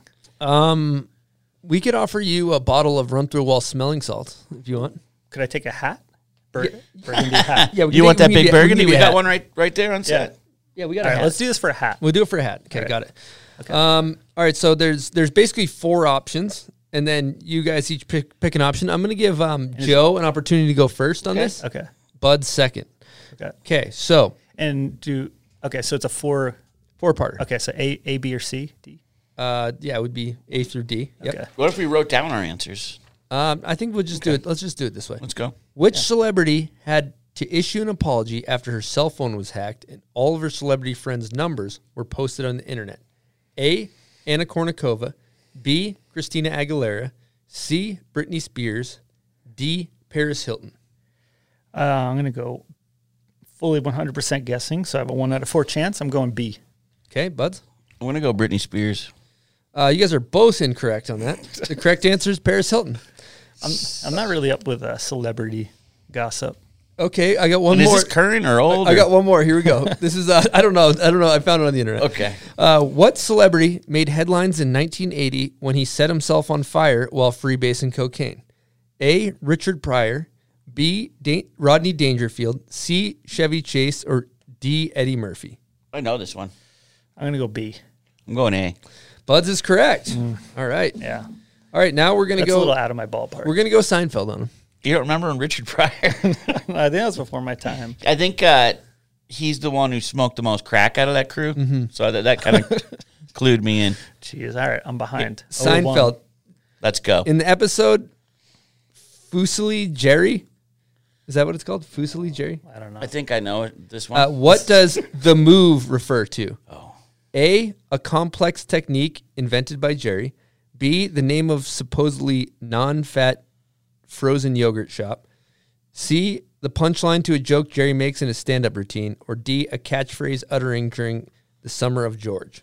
Wait, uh, what was the, the That's last? the Fusilli Jerry. Yeah, but what was the the last? Uh, A D? catchphrase uttered during the summer of George. I think it was George had this thing that he was doing with girls, and it was called the move, and he kept telling Jerry, "Do the move." Did you do the move? So I'll go D. See, I think it's D too. What happens then? It's actually A. Oh. A complex sexual technique invented by Jerry. Okay, so it's Jerry with the move. Yeah, it was. All right. He had to move. All right, here we go. Let's let's test this knowledge. You got the box set. Your cred's going down. rough. Your Yeah, cred's going down. is The, rough. the the candy that falls into Elaine's boyfriend Roy's open abdominal cavity during surgery is A a peppermint patty, B a starburst, C an M&M, D a junior mint. uh, junior mint. Junior Mint. Just saw that Oh one. wow, you okay? Yeah, pop. She was on the upper level, pop down. Yep. I actually just saw it. My chick watches these old ones all the time. Buds is still up now. All right, Still so up Buds is up. This. Yeah. Do you guys want to go celebrity or Seinfeld for the last one? Seinfeld's way. I think we're well better versed in Yeah. Seinfeld. Okay. Uh, when Jerry dated an attractive woman whose names he couldn't remember, he told her her name rhymes with a part of the female anatomy, which is not one of Jerry and George's guesses for her name. Dolores Bovary Mulva, Which was not her name. which was not one of the yeah names. Guesses. Well, not one of the guesses. I'll go B. Can you say him again? Dolores Bovary Mulva. See, I remember Dolores, and I remember I was with him on B. Actually, Dolores. Are you sure? Yeah. This this section's rough. Okay. Well. Um, Pretzels are making me thirsty. all right. Well, looks like uh, you guys didn't do that great. Yeah. So I won the hat. I'll I'll gift it to. you. Oh, really? Thanks. Yeah, Too you got early now. you got yourself a hat here. Nice, dude. Let's go hats. Dude, these things are fire. We're gonna ask you a Patreon question, but first we want to say thank you for all our Patreon Give him an air horn. support. Yeah, we're gonna throw an air horn at our Patreon members. We could not do this without you, and uh, we're so stoked to have you guys as part of our community. This is from Piss Pigeon. Oh, he's a regular with the guest. He's a reg. As someone who is familiar with having a camera in their hands, I know that we filmers all have that one most memorable clip. Which one is yours and why? So Piss Pigeon is a filmer. We know that, but we don't know who he is. Nope. Um, also a Patreon member, Patreon member. member of the Bomb Squad. Dude, I think that Patreon stuff's sick. Allows you guys to do a lot. They, Patreon does a lot of cool projects. You know, being a part of that. Most memorable clip. Um, let me see. Okay, there was this. I think it was in in color. Or no, maybe it was in Get Real. Devin Walsh did the switchback five off the cliff. Do you remember that? Was that Get Real?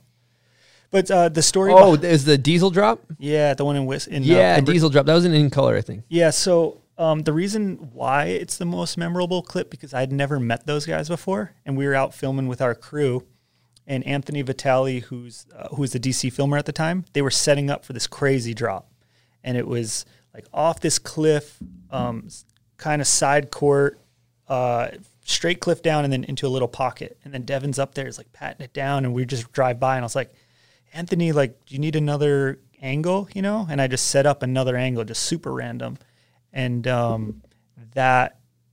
No, I think I think it was in Get Real, maybe. Yeah, you might be right. But um, but that basically, so I filmed that, and then that got me the in with Devin and Ika, who ended up being an in color, um, and just never meeting them. But I remember standing up there, and it was so big. It was about fifty foot straight down, and he only had to go maybe twenty feet out, but it was, you know, precision transition landing, like switchback five, and it was a cover of Transworld too. Scott Serfas shot a vertical, um, like the multi sequence. I remember the photo.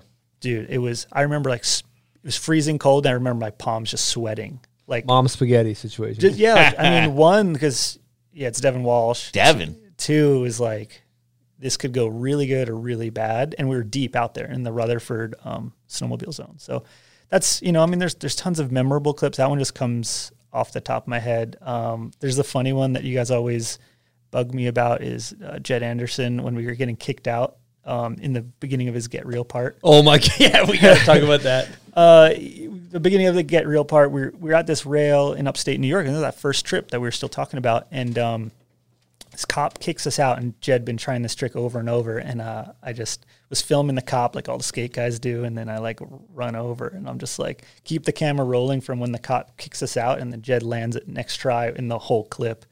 Um, so that one's pretty memorable. That That's was like awesome. You had already gotten kicked out by the cop. yeah, and he was like, That "All one last one, go." one more go. And then Jed jumps on. It was like half cab 50 50 to, This is to it? back We three. got it right here. Let's cue it up.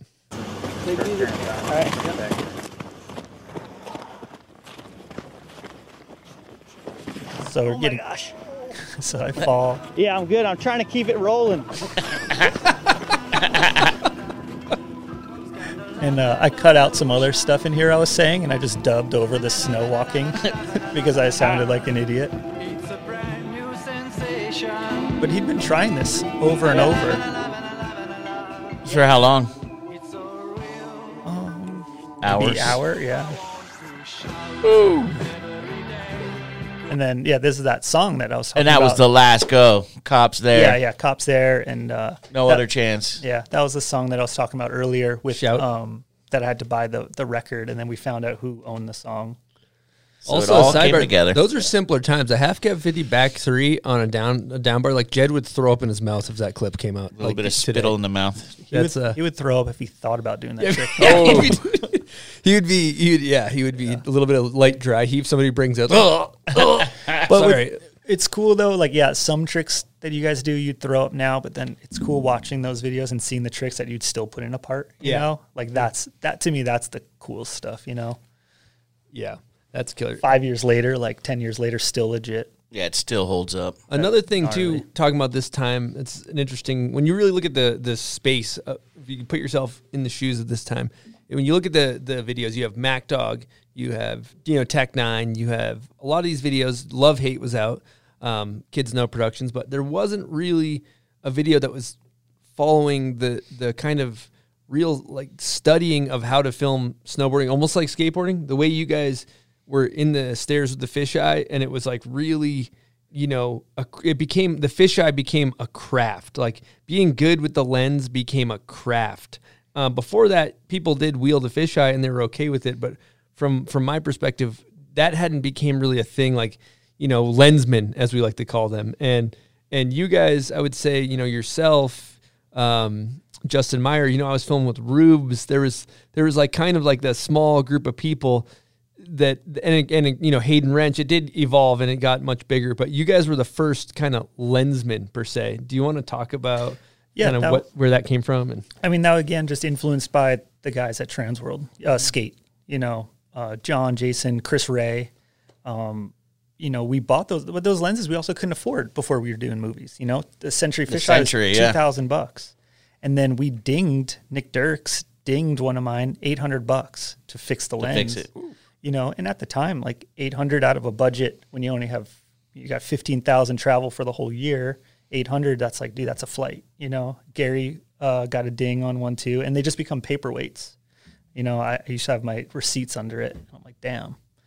Uh, Expensive paperweight right there. But yeah, but yeah, I was hundred percent uh, influenced by the skate guys on that, and you know, like when I got the job at Transworld, and they had done videos in the past actually, like way before, and then took a five year break. Um, but when I came in there, that was my influence, and I was like, I, it needs to be at that level, that influence. You know, we they had five skaters, I think. You know, at the time we put nine, but I still wanted to keep that vibe. Um, you know, things changed between these days, and then the third video was in color. Like I didn't do any of the voiceover. Like Nick had like a little um, quote in there on in these days, and I did that because that's what the skate guys did. I don't even know what day of the week it is. I just got to go snowboarding. Yeah, exactly. So like, but that was like I was influenced by those guys, and you know, looking back on it, I wouldn't have done that. But you know, I was like, oh, that's what they're doing. But that's like anything. So you're snowboarding, your photography, right? You have the years where you're like adolescence, you don't know, and then I felt like in color, I like really found like what I wanted, Mm. not what everyone else wanted. You know.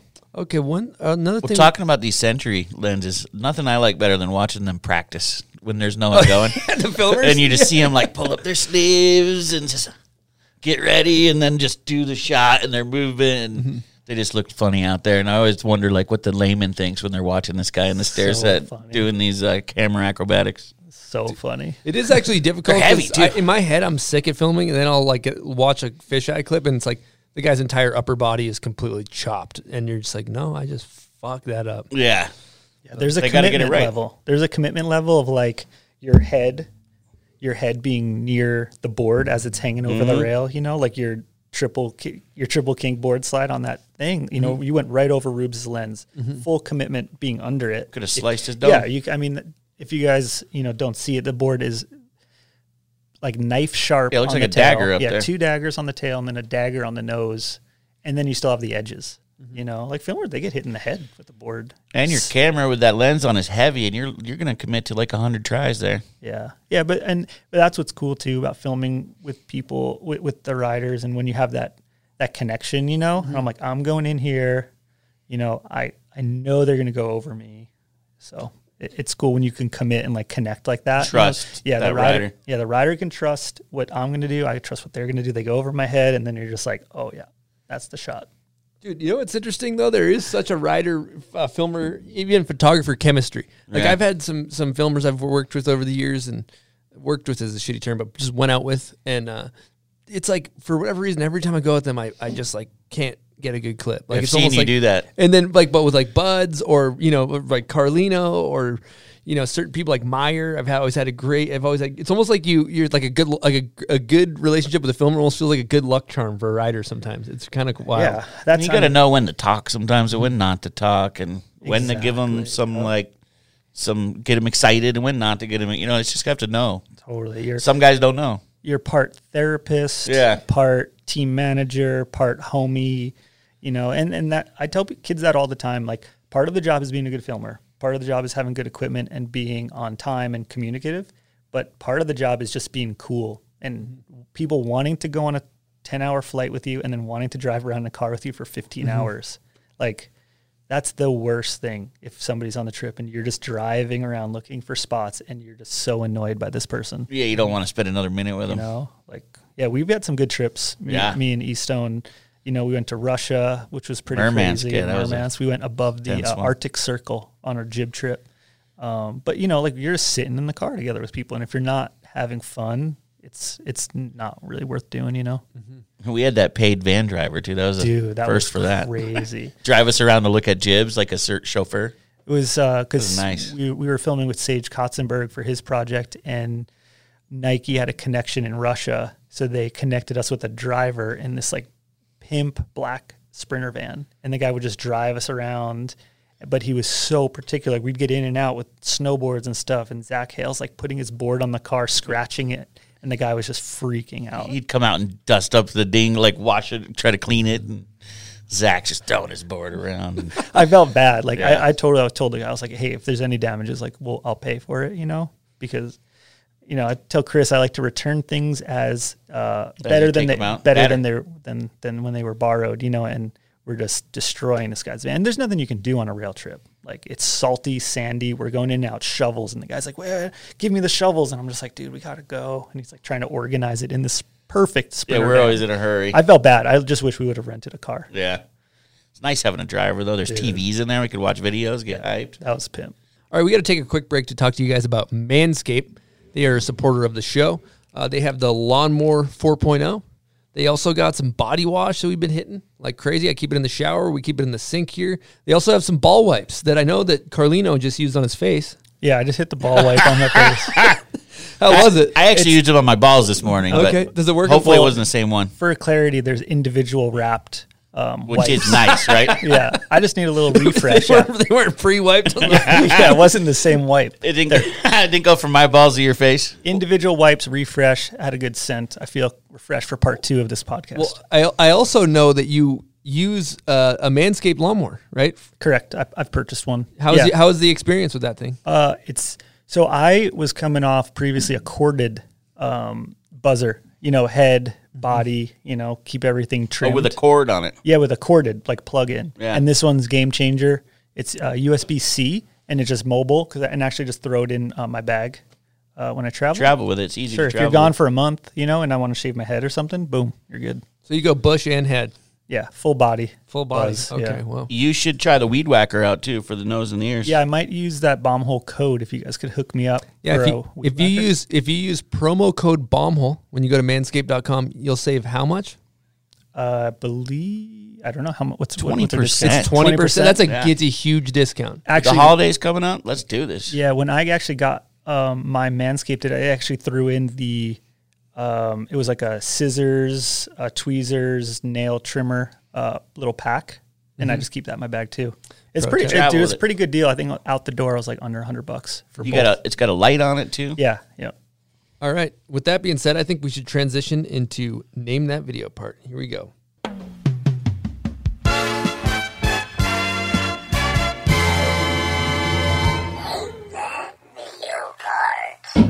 Okay, name that video part is presented by our friends over at Mammoth Mountain. They have one of the best early season parks. They usually turn on real quick. You get tons of fast park laps. The park crew there is amazing. In the mid midwinter, what do they got, buds? In peak season, the Unbound Terrain Park, they have eight different parks, three different half pipes, various abilities. So a guy like me can hit the little dogs. A guy like you I can know you're I know you're a, a, a mini pipe connoisseur, right? Love the mini pipe. They should actually maybe change it to, to Buds's Buds's mini pipe. Buds' Bistro. Buds's Bistro. Let's go. I know Joko, you spend some time in Mammy. Yep. Yeah, we'll do Mammoth Trip once or twice a year. Um, actually, my parents will come out from New York. We'll take my dad up there. He loves skiing there. And actually, Mammoth was one of the spots I had my one of my very first shots in a video of Mark Riley in the main park. I think back five or something on that big main jump in there, and it made it into. Uh, I forgot it was a Canadian movie or something. He was on Academy at the time. A lot of a Is lot that the of park history. you can see from the lift? Ch- Yeah. Chair six, main park. Yeah. Big Love watching people just go off under the lift. Yeah, it's it's cool. I mean, imagine like a park you could film in, and then they have the mini parks, like even just one trail over, and you just shoot jib lines. So I read the, the mini mini stuff. There it is. Well, uh, Mammoth is giving away a four pack of tickets if you know the correct answer for name that video part part two. Joe's going to do his guess, listeners guess for yours. You get four tickets, so you guys could potentially have an incredible little trip to Mammoth if you know what video part. Is We'll throw up. in a little bomb hole swag too. If I know the video part, do I get the four tickets? Uh, I don't know, but let's give it to the uh, All right. to the uh, the peeps on this one. All right. All right. How are you feeling as far as confidence levels zero through ten for naming that video Um, part? Pre 2012, 10. Wow. Post 2012, a 2. All right. Well, Justin Meyer helped me out with this one. Is like kind of he said you might need to give Joel a softball. Okay. Yeah, if it's a softball, I feel good. Okay, here we go. I thought we were getting harder. We'll see. We'll see. Oh, easy. Nima Jalali in Neoproto, self titled. That's actually incorrect, but it's Nima Jalali in some kind of life. Oh, some kind of life. All right. but You got the the, rider. fact that he knew just off the Yeah. that was when he was standing on top of the thing ready to drop in, uh, filmed by Ned Casual. wow. Jeez. Meyer actually filmed him throwing the snowball at the car in the intro. I found out as well. Oh, so, really? So uh, what we have here is a bomb Dude. hole cooler. There's a, the the buttons on the top. There, Top that- button. Yeah, and uh, it's packed full of merch. dude. barely get it open. Dude, You I don't even need a hat. Bomb hole beanie, bomb hole. Got two Ah. hats. You got two of them. We're s- we, we're swimming in is those corduroy Thank hats. So Sick. give one to the significant other if you want. Or have a backup. We got the mug in here too. Dude, this is all the sick stuff. We give yeah we give the guests the good stuff. Nice, dude. Do you know where Thanks, you guys. can you can find uh, that mug, buds? I do. Where at? Bombhole.com. That's absolutely correct. Is the code JC20 on Should- Bombhole should- working? For this week, should we do a, a, a promo code for for Carlino and see how it does? Yeah, let's Yeah, see. let's see how it goes. Do you want to do Do you want to do a plug for your promo code on bombhole.com? Yeah. Um, if you guys go to Bombhole for the next seven days, JC20, you'll receive 20% off of your order. This guy's pretty good. go. He's pretty good. We have to bring him on for some of these some of these reads. Yeah. Yeah. Joe Carlino brought to you by the uh, Bombhole Joe Carlino promo code JC20. 20% off. All right, and for part two, if you guys know what this is, you have a chance to win a four pack of tickets, some bomb hole swag, and what you're going to want to do is comment on Instagram on the photo of Joe Carlino, the thumbnail photo. That's where we pick our winner, and if you know it, um, comment on there for a chance to win. Here we go.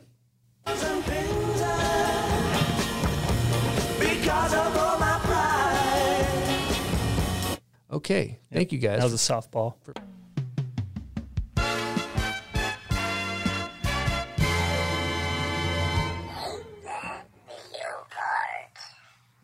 So yeah, I think the this week's uh, is, and uh, I think it was the shot where he's doing, and then he hits at the end. Even the song repeats, but I think if you watched it, I think that's that actual verse. I think we should maybe pivot into a topic that is uh, fascinating. We you did the Nike video, Nike Never Not, and that, from what I understand, is probably one of the biggest snowboard videos ever made, budget wise, and um, it seemed like it was just a whole nother caliber. of Snowboard videos are down here, and then the Nike video is just on this other playing field. And I know you had a huge part to do with that. First of all, what was the budget for that movie?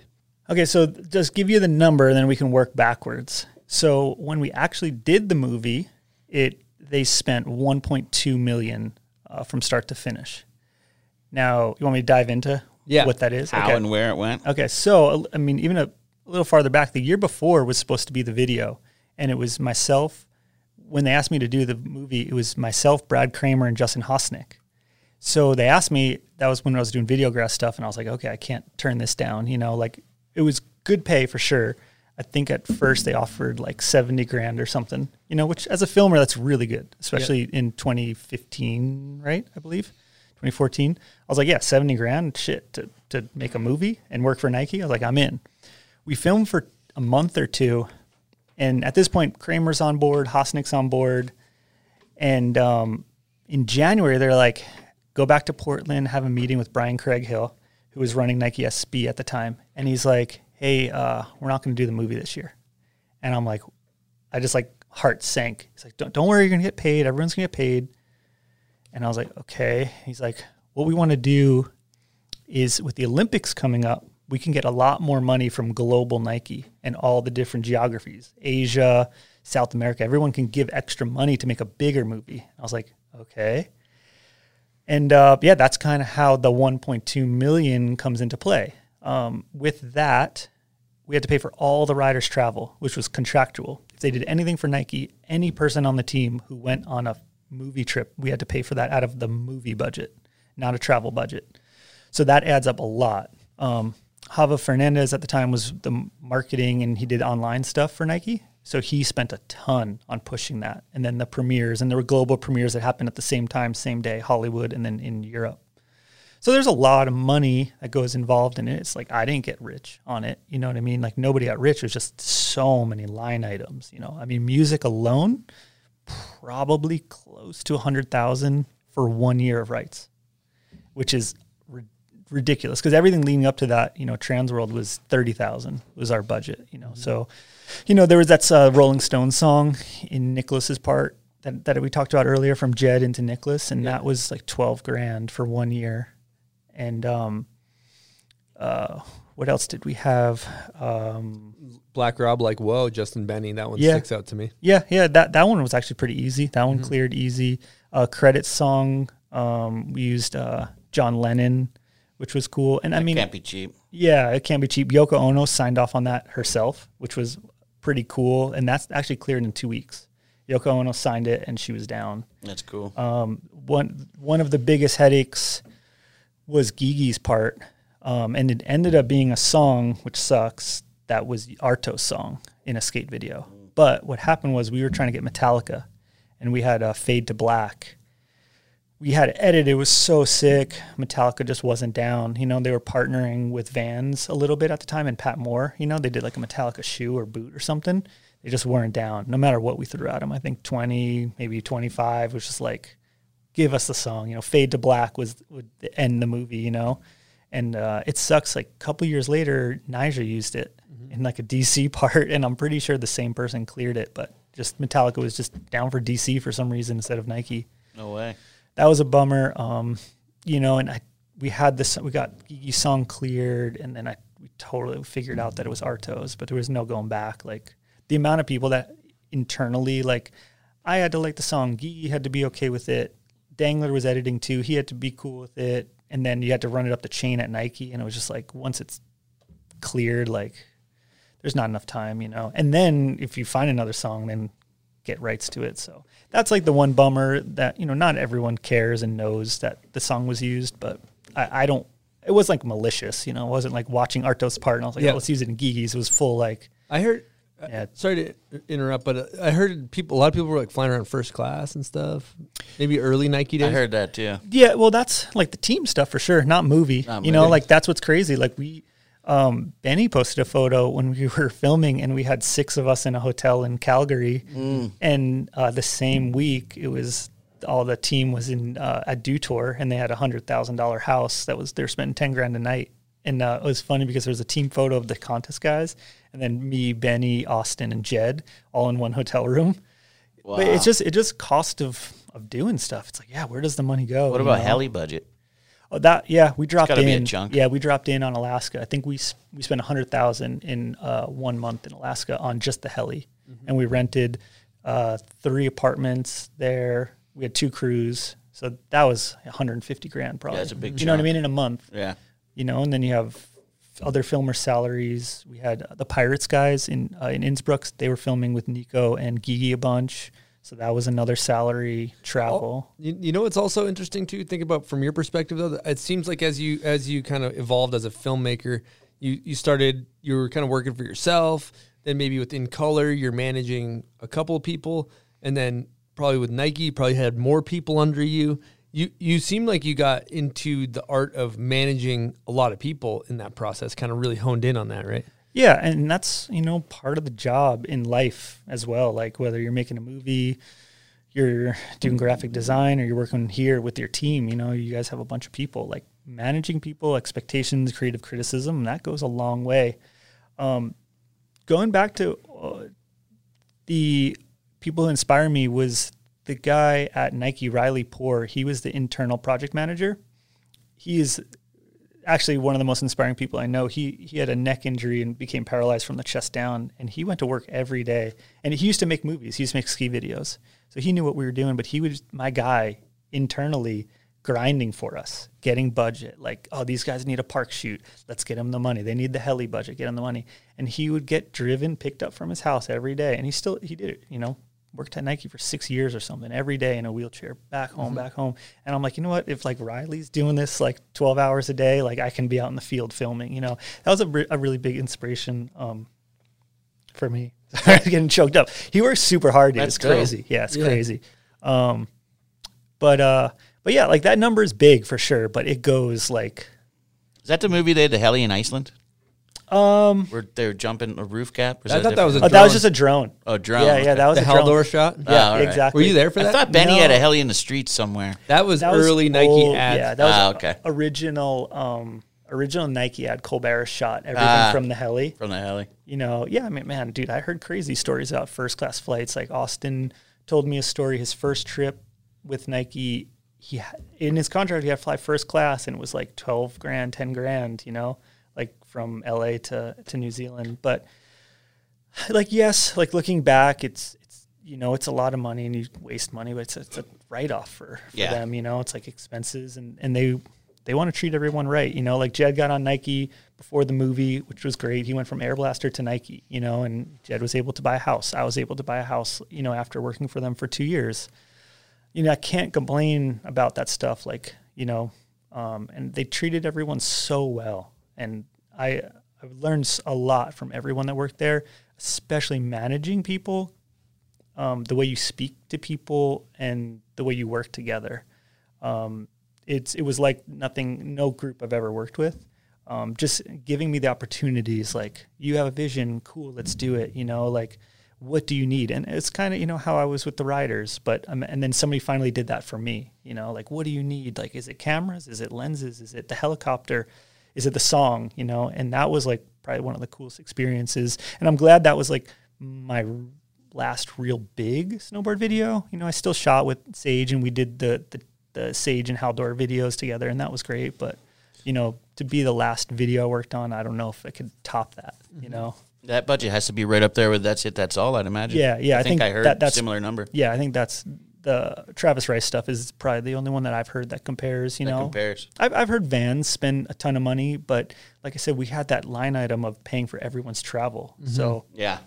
if you have a park shoot with five riders and you're sending, we, we all went to Whistler, you know, sending guys from Europe to Whistler, you know, like you're probably at the end of the day spending 30 grand for one shoot on travel, mm-hmm. you know, and then we had to pay for the park to be built. We had to pay for the heli we shot out of, you know, it's just like, it's, Adds up. it adds up. It's just different than going on a rail trip. Yeah. Well, I want to run know? it back to a thing I'm personally interested in. When, going back to managing people, what particular things, you know, I know they offered you resources, but what particular things did they teach you about managing humans? Like, what's your takeaway? Um, I don't know if I like. There's like, you know, a saying or anything I could pinpoint. I think it was just the way the creative criticism and the motivation came to me. Like, for example, say I use a song that I liked and the writer liked, but then you know there's this other stakeholder in the office that doesn't like it. Yes, they shouldn't really be picking on it because they weren't even there. You know, like they're. But the way they would say it to me, I was like, I get it. I understand. Maybe this song doesn't flow for you and you're not interested in this band. But just the way they would say it, I would accept it a lot more than like, that song sucks or change the song. It was in a way that's like, I under, I see your vision and I see where you're going with this, but you know, it's not really working um, in my mind. I, I, maybe that's a bad example, but Like for the big big picture, sure it's not working. you know yeah. i mean that that's the hardest about it music is so hard you know and You're not like, going to please everybody with never going to please anyone and that's what's so difficult about it but the way they would bring it up to me was like almost motivating like i could find something better and a lot of times i did. I didn't settle on it you know or maybe they were pushing me. Maybe that was it. Maybe it was too obvious. I, I stopped on an obvious choice maybe and that's the way they were doing. Um, they're just things like that and i've taken that really far. Um, you know what else would they teach me. I know you said something when we were driving yesterday about how they were like extremely positive. Like they gave Yeah. you they gave you a lot of positive reinforcement. That's exactly it. You know, like, um, you know, sitting in. Um, uh, other things I learned actually was like the way they had to lobby for budget. You know, internally. Um, so I'd have to do you know sizzle cuts, and they shop that around and get other people on board and get other people stoked on it.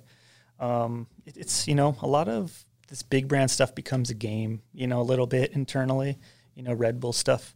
you know, is tough sometimes. There's tons of stakeholders. You know, you have the one producer, and then the producer has to answer to his five bosses. You know, and, and you're trying to make everyone happy. So I think all that Nike stuff really prepped me for the, for working for bigger brands now outside of snowboarding. You know, whether it be home and garden, um, commercial, or music video, or fashion, or something.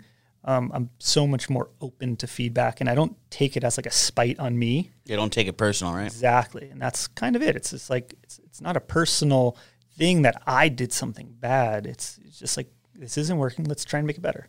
Do you run into people that just want to leave their mark on the video, so they're trying to make changes? Unfortunately, that does happen for sure, and I, you know, sometimes I see that in In a person, in well in a project that nobody's talking about. Um, you have one contact, and then all of a sudden you hear there's five other people who give ideas, and which is sometimes flattering because maybe it means that the project is getting better and people want to be a part of it. Where at first they didn't think anything of it.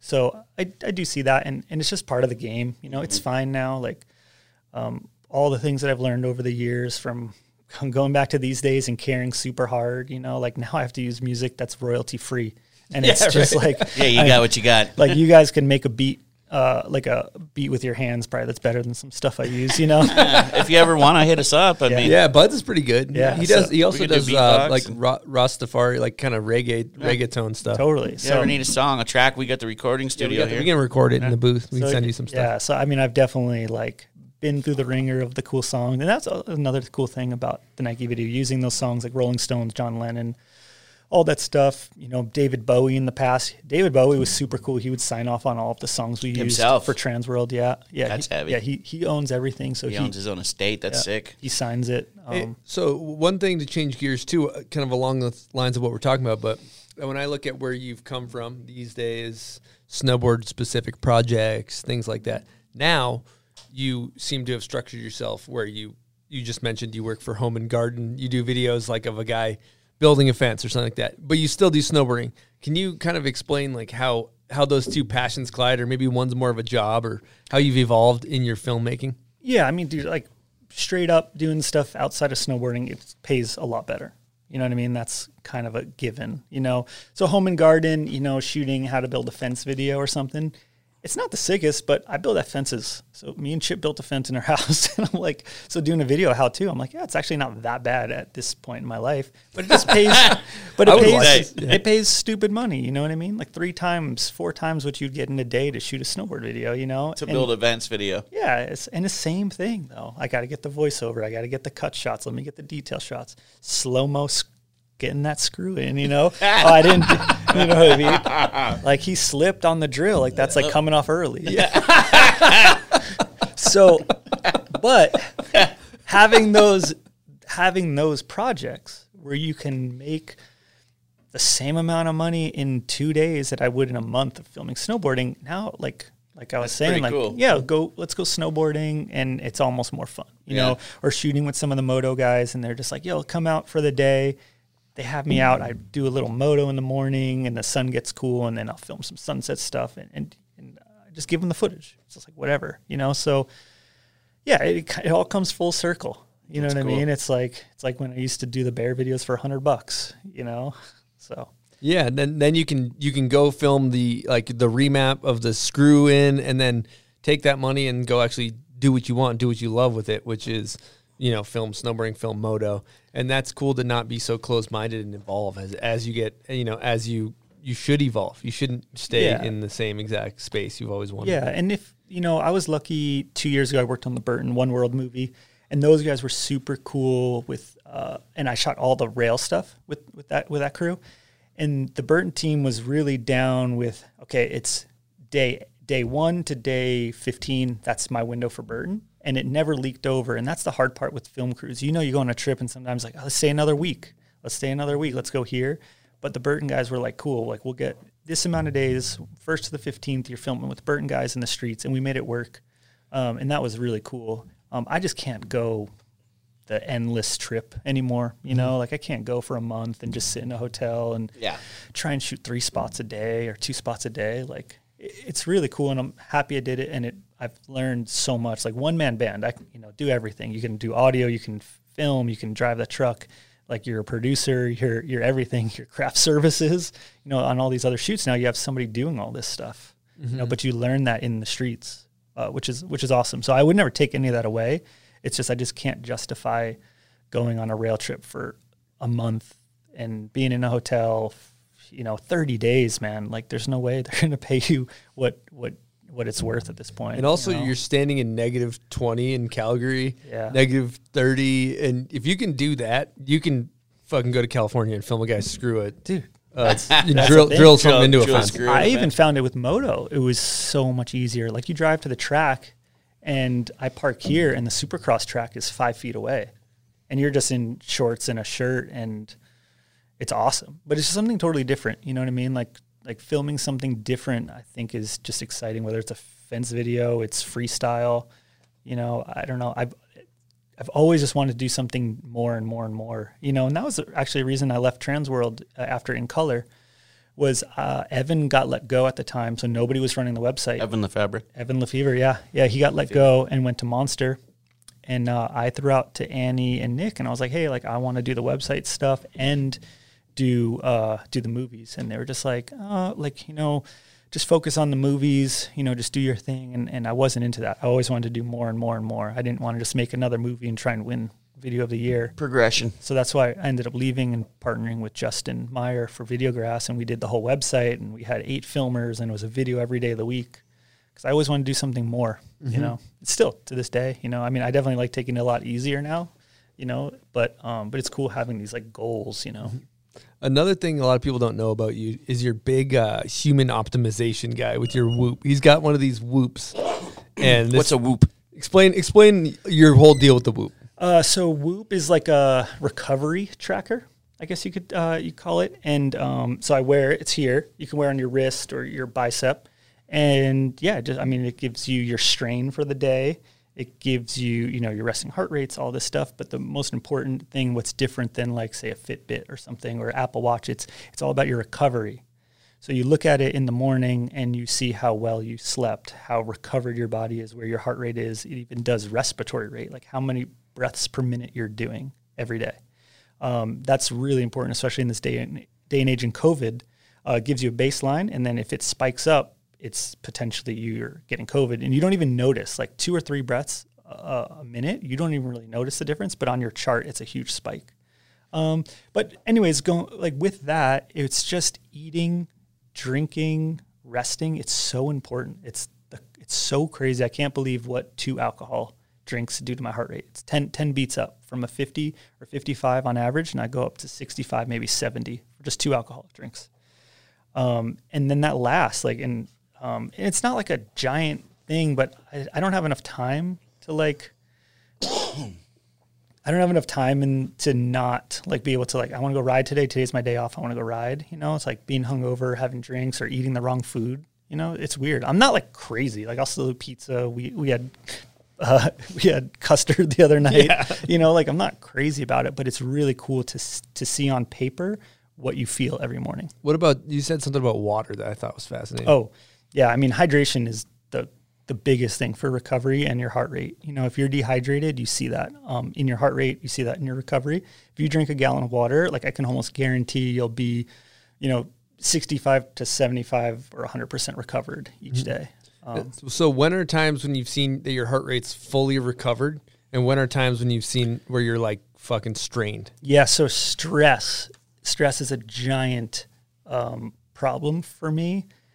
I guess yeah, all through the podcast uh, I was talking about stress, but on your recovery, um, you can really see stress. A bad night's sleep, you're in the red, which means you know it's either your heart rate's up or you just didn't get enough sleep recommended. But recently, I went back to my parents' house in New York. Um, I had no work for the week. It was for my sister's birthday. All I was doing was hanging out with my family, and every night I was um, in the green, recovered, and 100% sleep because I had zero stress. I didn't have to like. Sometimes you wake up in the middle of the night and you're like, I got this and this to do tomorrow. So I've been working on all these techniques of like write a list down before I go to bed of what I'm doing the next day. Um, because what happens is when I have a list, when I have these things in my head, these four things I need to do, whether it's an oil change, an edit, or paying somebody or whatever, you almost hold on to it all night. And like when you wake up, you're like, okay, those three things. and then you go back to sleep, and you're like, okay, don't forget those three things. So I'm now I'm writing down everything, go to sleep, blank canvas in my head, and it really really helps. Um, but it's wild to see on paper, man, like what sleep does. Like you know, if you get a lot of sleep, your the amount you need goes down, which is cool, and it says it all in the app. You know, if you're getting eight hours, nine hours, the next day might be like you only need six tonight to hit green. Mhm. But when you're at six, you know, seven hours, five hours, it's like you need nine to catch up. hmm Look at it on a more of a cumulative scale over the course of a week, Yep. as opposed to just night by night basis. Yeah, it's not like there's no one number. You know what I mean? Like it can tell by your heart rate how Yep. much you're sleeping. heart rate. Uh, yeah, yeah, heart rate, and it gives you your REM. It gives you all these different, um, uh, these different markers of which sleep you're in, light sleep. What you're does that thing get up to when you ride moto? Dude, we rode moto up in the altitude here and I hit 199 heart rate the other day, which you also give it a give and take, like because it, it shakes, you know. Mm. So they call that noise, like when it shakes on your arm, and then because it has a red light, it's like the Apple Watch, you know, it has a, a light that shines in. Um, but yeah, it's just a strap, you know, you can, and you charge it on. You never take it off. I haven't taken this off in two years. Really? Yeah, you have a battery pack and you slide it on. Is it comfortable? Um, yeah, you, you don't even feel it. Let me see. You got a promo code from Whoop or what? Yeah, Um, whoop, yeah, whoop. you can G- do. Uh, Promo code JC20. That's it. yeah, that's it. That hasn't come off in two years. Yeah, well, I switch. I'll put it on my wrist, switch it, you know, so I don't get like a rash or something. Yeah, I was gonna say. Yeah, um, keep that but clean this- under yeah, there. they just came out with a new one that's going to measure uh, your blood oxygen level. Wow. So when you go up and down in ele- elevation, you'll see uh, where that's so. So that one's coming. What's But- something like this cost a gentleman like me? Uh, so if you use the Como uh, the promo the Promo. promo code uh, JC50, um, We're talking JC fifty. yeah, just hit. he's got 50%. No, I'm just joking. Everybody's watching. I'm just joking on the promo code. I don't have any promo code, but I've done some work with them, um, and that's why I, I, I learned about it, and uh, they hooked me up with it. But you actually can just do monthly subscription. Um, but yeah, I, yeah, I don't want They to get sound, you monthly, huh? Yeah, yeah. So you do, I'd like to know what my sleep pattern is. Yeah. Um, but yeah, yeah, I don't really have a promo code, just so you guys know. And um, but yeah, I do some work for them. I shot a really cool video with Neen Williams, the skateboarder. Oh, yep. Um, he actually been using it for the last few years. Um, and uh, his his video is so cool. Maybe I mean I could send it to you guys. But just talking about getting off alcohol and how using the Whoop helped him. Uh, with that, and then his training for skateboarding. I I don't know if you guys follow anyone Yeah. follows on my Instagram. He's super into training. Surprised Chris doesn't have one of these. Yeah, He's he's like a fitness person, like a legitimate fitness. Yeah, he eats super well, and like he's all about recovery. I'm just blown away. Some days, like when these guys are um, recovered, and I see what they're doing in the gym, and I'm like, dude, I. But it's all about sleep. I just sleep. I have a really, really bad at sleep. Um, too. I was filming actually with this super bike racer um, this year, and he fell in the race. This is you know super bike road racing. You know, he crashed, broke his elbow, and he posted his whoop score the next day, and it was at a one percent. It was the lowest I'd ever seen. And so your body re- understands like you're going through something. You know. That's wild. Uh, that's that's a good way to transition into you know you come from snowboarding, but your real love, you know, you, you the second love you have is mountain biking, e biking, and moto, and you know a lot of snowboarders are like, oh god, here we go with the dirt bike talk, here we go, right? But uh, I think you know you're not really public about it, and and I think it's it's really cool what you're doing. Like you should you should explain what you're doing next week um, because nobody fucking knows you do this kind of stuff. You know, from at least in the snowboarding world. Um, yeah, so I don't know. I'm, I'm a, you know, some might call me a numbers guy. I'm real technical about some stuff. Um, and Chris is probably uh, talking about, you know, like suspension and stuff like this and tuning bikes and setting up bikes. And, um, you know, I used to race mountain bikes from when I was 15 to 18. Uh, then I got into motocross and, and then snowboarding took over for 10 years and work and all that. But, um, So next week, I'm actually helping with a motocross test, a shootout they call it, uh, where you test all six, seven bikes um, together with Vital MX. And um, yeah, it's cool. It's fun. It's like I'm one of six riders. I kind of check the mark of the 30 plus vet rider, you know, mid mid speed. And um, yeah, you ride all the bikes back to back for two days with the manufacturers. Every brand like Yamaha, Yep. Suzuki, Kawasaki, Yep. so on and so forth. Yeah, and, and all like the manufacturers are there. You do you know a few laps. You come in, you tell them what you're feeling. You're changing stuff, and then at the end of the day of the two days, all the test riders say, "Hey, I rode this bike in this setting. This was my favorite. This bike in this setting," and that's how you just get the top seven bikes of the year. Um, and they change every year. Um, it's a lot. a the motocross bikes change a lot more than snowboards. You know, like they're constantly pushing and pushing. And and I know there are brands that are doing that, but maybe they're just not talked about as much in snowboarding. You know, it's not like, oh, we found this new technique of making this edge so you go on ice better, which there is the serrated edges and all that, but it's not as much as motocross where they're like, we tweak the frame one degree and it is a night and day difference. And I don't feel that with snowboards in the snowboard industry. And There's I, a lot of moving parts in a moto. yeah, but but that's also why why isn't snowboarding doing that? I Why? can, I think the answer to that would be because it's it's uh, you- racing is very results driven. It's very I'm faster than you. It's very performance driven. We don't really race. There's an exception of a couple border crossers out there and some you- bank slaloms. You don't think a good board, just us going out and cruising, and you're like, dude, this thing turns itself. True. you talk to a board company though, they're going to be telling you a lot of I, different I stuff. think we could talk about it more. Yeah. And maybe it's because I'm at this age. Uh, I'm a totally different age than obviously when I was 20, and I, Mm-hmm. all I cared was about a graphic. But why aren't we using titanium hardware? You know, like why hasn't the binding changed? Why aren't boots different? Ski boots are the same that I used when I was three years old, to an extent, but they're not like revolutionary. Where I'm like, I want to jump in ski boots now because they still hurt like crazy, or I feel like my shins are gonna snap off. you would think you would know? think by now ski boots would have figured out it less painful and heavy and Dude, my dad just got a new pair of boots and got custom fitted, and I'm like, I couldn't tell if they were from 2010 or 2022. You that's know, crazy. The other thing So- too, though, to talk if you were to take a, a board designer and you're to sit him in this chair, talk to you, he could go through. There, there are people that are pushing the envelope. I 100 percent but agree. I would say that the brands aren't telling the story of technology. They're not, sure. or maybe they are. There's, there's, and how that information is conveyed is that there's a tech rep that goes to a shop and sits down in front of a bunch of employees who are like eating pizza and glazed over and not listening, and tells Yeah. you about a bunch of, uh, you know, If you go on their websites, though, there's a lot of jargon, Dude. a lot going on. I remember we were in Japan on an Adidas trip, and uh, they had brought some of the new boots for the riders to try, and they were trying on these boots, and they're like, ah, yeah, they're okay, and and you know, kind of this is my foot foot in the door, really kind of getting into moto and testing and all that. I put on the boots. Okay, so and this the riders are like, oh yeah, these are these are comfortable, these are good. I put on the boots. And they had two left insoles in them, and the rider didn't notice. Didn't even notice. No. and I just everything went out the window, and I was like, "Oh my gosh!" But but it's at 18 year old a 22 year old snowboarder who wants a gym in the streets isn't looking for something performance like you're saying. Yeah. So I get it, but They're not don't know. tech daddies like Joko. They're. Yeah. not tech daddies, and the, the, there's two insoles, two left insoles in there, and I'm like, how do you not feel that? He doesn't even know. So, but it's just I don't know. Maybe there is a market that for that though, and and maybe your audience is more into tech Well, there's definitely some super tech peeps. Well, Yeah. I, I know our audience all the time. Yeah, They're they like, love to talk to the talk to the listener, or the guest, more about their setup. Yeah. What's their setup? What do they ride? How do they set up their board? How do they? We get a lot of feedback. Yeah. Yeah, and why do they do what yeah, they do? I, I know Burton has like there's so many different boards and, and they're so technical and they make those great basic charts. Mm-hmm. You know, this is what the the flying V and all that.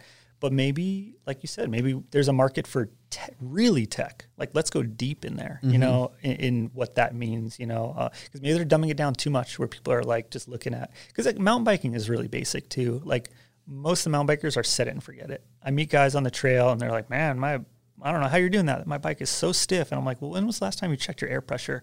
they're like, "Well, I bought the bike six months ago." And like, I check my air pressure every day before riding, tires, suspension, everything. And some people do it six months at a time. So, so some people don't want to touch it. I get Yeah. it, but I think there is a market where we could be more technical with snowboards. I talked to someone last night that owns a snowboard factory, and I was blown away with what he was telling me.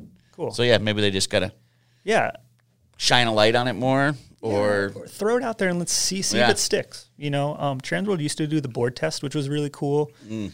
But again, it was very basic, very layman's. Mm-hmm. Like this board is good for this, with a couple of pros and cons. Mm-hmm. You know, but yeah, I don't know. It's worth a shot. Like Yeah. maybe it'll bring a, a new audience in that's Yep. more into being tech. I think we're gonna we're gonna move into that space. there's a lot of some people that are reviews, so, into the tech. Yeah, yeah. I'd be interested if that takes off. You know. Um, yeah, Well, we'll get our shot. feedback from our from our listeners. With that being said, let's get into some hot takes.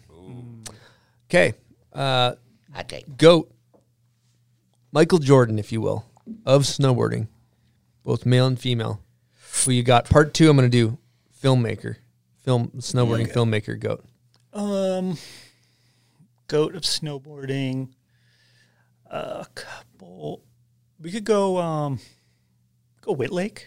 Wow, great Just- answer. I was always a big fan of his. Great Um, answer. Love that. That might actually even be the correct answer. Never filmed with him ever. I've met him a few times. Um, some of my friends in Portland were friends with him, and uh, I heard this classic story, which maybe makes him more of a goat. Um, this might not be true. We could fact check, but supposedly when he was at his peak, M3 was trying to get him, trying to sign him. Supposedly in one of his contracts, he said, "I'll sign with you if on every Friday you give me 12 warm donuts on my doorstep." And supposedly that was true, and they showed up every month. Can't confirm or deny. we'll, have to, we'll have to ask that when we get him on the show. Yeah. Man of mystery. Um, and then and they better be warm, huh? Supposedly, but you should fact check that. But that was like that's an all time like you want me, sure. You know this is what it's gonna take. you know, um, but yeah, dude, he's he's so cool. His stuff in um, in the Kingpin videos was always like unreal, and and you know seeing what he's doing now, he's you know he's living a great life. Him and his wife traveling and stuff. It's it's really cool to see it. You know, I just like I just get stoked after these people do this crazy stuff, like they just have a happy life, you Mhm. know, and then do what they enjoy. Man, I saw that double slide, the brainstorm, the one into the water. Tahoe. Dude, it is bonkers. Yeah. Like I cannot believe that it was done. I heard Cold Naven tried that rail. Um, They got busted or something. yeah, right? did you hear that? They put a gate at the bottom, and I heard he like tried to like fifty or board slide hop over the like the gate, but it was like a raised gate, you know, Mhm. He over. smashed it. Yeah, I heard Yeah. something like that. and they got Recently? out uh, it was Couple like years two ago? years ago. Oh, yeah. wow. Yeah, I think Unreal. Justin might have been there. Yeah. Uh, or maybe Van's video or something. But, um, dude, it. I was like, looked. I saw it from afar, and I knew like I was a quarter mile away, and I saw it down the lake, and I had to walk over. I walked through the water just to go look at it. cool. And I just like I have a photo. I'll send it to you. Yeah. Nuts. Fe- female goat, who you got? Female goat. Uh, off the top of my head, I'm gonna go Desiree. I, I she was always great at snowboarding, and you know filmed with uh, with June and Peep Show, and you know I filmed a bunch of stuff with her for for a couple videos just randomly. But she lived at my house too, so I have recency bias towards towards There you go. Desiree. But she yeah she's great. You know, That's cool. let's go Desiree. Okay, and then for filmmaker, who you got? filmmaker, man, I gotta go um, Mack Dawg. I think you know I don't know how you could not say Mack Dawg.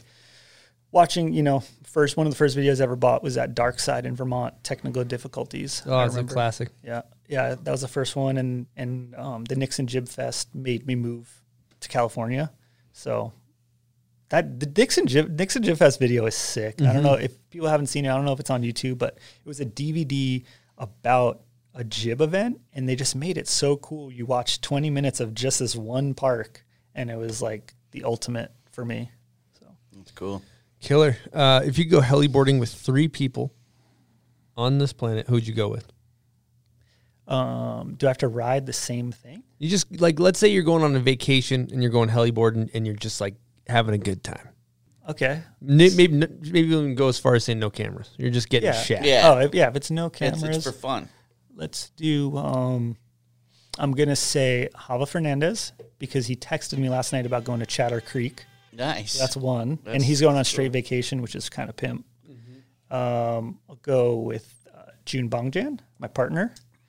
Uh, she likes she likes boarding, and I always actually want I want to take her to Japan on a POW trip, but that's never happened, especially now with COVID. And then who the last classic? It's hard because because I would pick snowboarders, but uh, you know, heavy claim like been in you know in the heli with Gigi and Nicolas and these guys like that's who I you would really pick. But I've been lucky enough to witness that stuff firsthand. Um, let's say my dad, he would freak out in the heli 'cause he but skis, huh? He used to be a helicopter pilot in uh, the National Guard. And he would ne- probably not even get out of the heli, but that would be so sick. Mm-hmm. I actually want to take my dad and my sister in Whistler heliing, like on low grade stuff. That'd be cool. Like, yeah, but let's do that. Be killer. Yeah, your dad. We went and raced uh, Mammoth motocross this year, Yeah. and his dad was there. You got to meet him, and he's a freaking gem. He used to used to be a drag racer, right? Yep, that's how I got into like motorsports and everything. three years old, you know, at the track, or maybe even, I was even younger, but yeah, just sitting on my dad's race cars. And um, at the drag strip in New Jersey, Englishtown, they had a famous motocross track, and something drew me to motocross, and I used to just want to go over there and watch as my dad is racing. So you've basically had the opportunity to film all the best snowboarders in the world for a long time, and your kind of side passion is riding dirt bikes. And you filmed like some some X Games real motos and some really cool video segments of people riding dirt bikes. And you're kind of an outsider in that space, coming from snowboarding. How, how's that experience been? Kind of switching over into that world where you're a fan.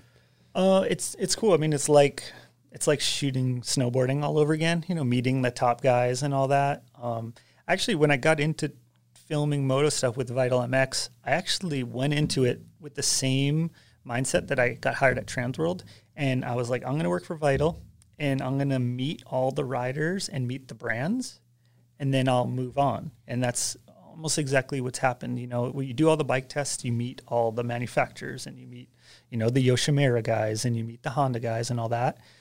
Um, and but working with the riders is cool. You know what I mean? Like you show up with Yoshimura, which is a famous um, exhaust company for for motorcycles. You show up with them, and they're like, "Okay, cool. I'll, I'll trust that they hired the right guy." You know, and being a part of that is really cool. Um, you know, I got to shoot with Jimmy Hill, motocross guy for Real Moto, which was sweet. Um, I did Jed Anderson's Real Snow, but both times I haven't got a medal like this guy. I dude, I want a real. I wanted a real medal so bad, but um, You don't got a medal. was that? You don't have a medal? No, Oh, no. I, w- I just want to just give me bronze. Not in moto? no, moto and snow. I didn't. I didn't get one. Just give me bronze. yeah, I was like, I just want to hang a bronze, you know. Um, but yeah, it's been really cool. Like uh, filming Supercross with the Honda guys um, is crazy. You know, it's it's sweet seeing people at the top of their sport. You know, Ken Roczen, Jett Lawrence. Like Jett is the hil- most hilarious kid. He just won a championship this year, so it was cool like meeting him and, and working with those guys. And uh, I even got to shoot Rampage before I came here for this podcast, and it is just it's unbelievable seeing this stuff. Like, and it's same with snowboarding. You know, Mark McMorris and Sage and these guys at the top of their game. It's across across all levels. I'm just I'm still blown away. You know, um, the Rampage stuff was on another level, man. Like the cliffs they were hitting, I wouldn't jump off with my feet into water. You know, it was they were front flipping and back flipping, Just like psychos, huh? 50 feet to a transition landing, steep. Like it was a six inch difference between like too short and too long. And I I just don't, it's another level, you know? Like I, I almost wish they did it every four years, like Olympics, because it's so gnarly. Like I was full sweaty palms, like fisheye under these cliffs, sweating. And it was like, and it was cold out. Were you moving the bad boy lens around, or you Yeah, just we, kind went- of we went fisheye. You were going fish, yeah. On the big cliffs? Yeah, fisheye under the Those cliffs. look Like huge. I, I got really lucky um, shooting Rampage for Red Bull, and all I had to do was go around and film angles that the broadcast wasn't getting. So just art. Oh, cool. It was cool, like super slow mo, tight of like tires going off the ground and uh, underneath like backflips. Like Yeah, on that looked cliff. just huge. Yeah, it was like kind of those highlight clips. What was this weird thing on the gram I saw with a bike up on a building, roped up for Rampage? I think that was just like an ad or a um Just showing how uh, steep sports, they can land? a sports science kind of piece. And um, Jaxson Riddle, who's a Utah guy, um, rides for Red Bull, and yeah, so they they strapped him in on it, and then for some shots, and he's just like sitting on, it and they're like they go down stuff, you know, forty five degrees. But then he tried to air. He also did a shot where he tried to air into the landing, and he missed the landing and went like fifty feet to flat, and like kind of rode out of it, and then they they didn't finish the segment. Whoa. Holy Yeah, smokes. yeah, the, the clips on Instagram. It's- on that same thing he was roped up on? Yeah, so he went off of that, um, but then they put a landing in. Oh, they put a landing yeah, in. yeah, okay. Because yeah. there was no landing. Yeah, I was okay, like, yeah, dude, yeah, that looks yeah. like death. Yeah, it was into a landing, but he overshot it. But uh, Jaxson's cool. Like that's another person I got to film with um, on a Red Bull project. It was Luke Winkelman, Sean Fitzsimmons, Carson Storch, and Jaxson Riddle, and we did a snowboard. Snowboarders going down saw and the bikers crossing, and like, dude, that for me was like kind of like pinnacle. I almost don't yeah, don't tell them I would have done it for free. We'll throw that in the show notes. The uh, Yeah. the That's footage. a cool. That's a cool little edit. Yeah, I, I, um, yeah, I already got paid, so I'm good. But I would have done that one for free because that was like literally my passion for as an 18 year old, Yeah. and a passion as a you know peak 25 year old, and um, and those riders obviously were, were in- were That's insane, cool. and they were crossing each other, and then I got to work with Clay Porter, who's like the top dog mountain bike filmer. Sick. It was it was cool. Wellhausen was there shooting photos. Um, yeah, it was it was really fun time. Runke was a part of that too. Yeah, right? yeah, Runke produced it, so so I got the call on that. So shout out. That was like, uh, don't tell him I'll do it for free, or I did it. Done it. So I I gotta I gotta run it back to um, I gotta run it back to these days. I know we, we talked a lot about these days, but um, I got I got a bit of a bone to pick here. I got a bit of a bone to pick. We got to talk about this, and I've never actually talked about this to you, but um, there's a situation in that movie where Louif has the best part in the movie. Clearly, I was waiting the whole podcast it's- for this to it's happen. the- it- it I knew this was going to happen. It is the best part of the movie, undoubtedly. Like, I'm sorry to everybody else. There's a lot of great parts. I love Jonas's footage. I love a lot of the footage. However, Louif has the best part in the movie. He's got the song that is fit for last part. Um, why does Louif Paradis not have Ender in these days? So at the time, so basically the way we edited the movies and most of the videos, even up until the Nike video, even we did the same thing. You, you edit a part solo, you know, like as a standalone chunk, and then we all kind of watch them and mix them and see what works, you know. And um, you know, sad to say at the time, like no video had ever ended on a rail only part, like straight up, like that was like a conversation. And I also like to give all the riders equal opportunity. I'm not gonna like say Robbie Walker, you're not cool enough and you're not wearing tight pants, like you're not gonna have the ender, right? It's like Robbie Walker did all four 1080s and that had never been done either. So it was a and we all watched the parts, like, you know, me, Gary, Corey, Nick Hamilton, like we all watched them and we're just like, I don't know, this is we think this fits. And it could go back to that thing. Maybe I was too close to it, you know? Too close to the shots, you know, and looking back. Would you say that's your biggest regret in life, or No, but I, Sounds like it's Chris's biggest regret Yeah. for you. yeah, yeah. Uh, no, it's not. Like, cause I, I still believe, like, I still believe, like, I like to give everyone the opportunity. And, and dude, we didn't, nobody knew at the time Louif was going to be Louif. So you're you know? still saying you made the best choice.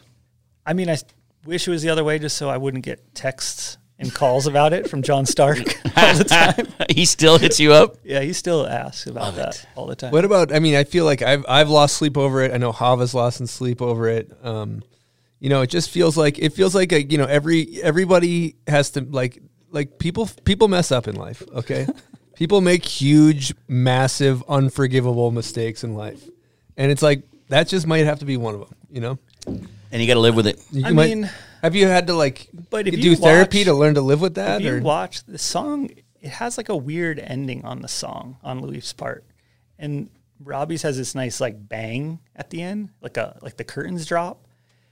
That was one thing I still remember to this day. This, if you watch Louif, the way the song it almost like fades out. It's kind of like ah, and then like Robbie's is like bang, close the door. And this is pretty early So- in Louif' part, right? Or or in his, uh, first career. Part, oh, So- first part besides bandwagon. So I've learned that sometimes you don't want to give them last part too early. you might have been They helping get Louif fed too quick. Yeah, you know, you kept him hungry. He might be responsible for his career going off the way it went. But but also like I, I was telling you, you know, in same with, like photography and your snowboarding over the years, you really hone in what you want versus what other people want, you know, and that's where I felt in color was more what I was in my head. Where the other ones, I'm like, cool, like let's do the graphics this way, or put this guy last, or put this guy first, you know. Um, Did Louif have first part? uh, Louif had second to last. Second Dirks had last. the opener. So for me, like I would say, it's like it's not like it's not that I'm. I would like some people might say like it's like I'm not upset. I'm just disappointed. For me, I'm upset and disappointed. I'm both. Um, I kind of see where he's coming from. you know, Um, me. Him Oh yeah. as his first part. So yeah. Okay. You got Nick Hamilton over your shoulder. I guess they're part of the problem too, huh? Yeah. There's other people to, Other to blame. people. Yeah, to I mean, blame. it, I, it wasn't my sole decision, so that's why I don't feel as bad, and that's why I don't really have an answer. Because So there's other people that we can we can kind of point blame at. Yeah, it's a collective. you Okay, know? it's so- like we collectively We all should make a. Venn diagram. and and, Yeah, and I we- can't to find out who really don't- is. I don't remember if Corey or Gary were like, "Oh, this should be Ender," and I argued back or anything. I don't remember. I but va- like I'd like to know that. I think we Yeah. should do like a Netflix special, kind of studying exactly how this like decision the is made. science Where it versus- went wrong. Yeah. Yeah, science versus the streets. Yeah, science versus the streets. Exactly. Maybe we could do a piece on it. Yeah, An interview, all Have- the people involved. Yeah, interview each party. Each because I, I maybe uh, that could have been one of those things I blocked out the bad memory. it's like a trauma Yeah, situation. so I don't really remember what happened, but I, I do remember I always wanted everyone to be involved. Like I wanted the group to be like, oh yeah, we like this movie, mm-hmm. you know. And it was never like Joe made this decision and it's my way. Like so, so I, I know a bunch of people watched it, and I know we were all like, this feels good. Like, is it the best? Maybe not. Like, because nothing's ever going to be the best, I guess. You know. But that's that's actually Who's got the producer's credit So, on that? so I don't think we ever did that. It was just like filmed by Joe, Corey, and Gary, edited by Joe, Corey, Gary. You know, I always want everyone to have like equal, like part. Like so, they all had like skin in the game. You know, like you know Dangler with uh with Never Not. He like filmed and edited. Like we edited together because you want those. You want everyone to be like into it.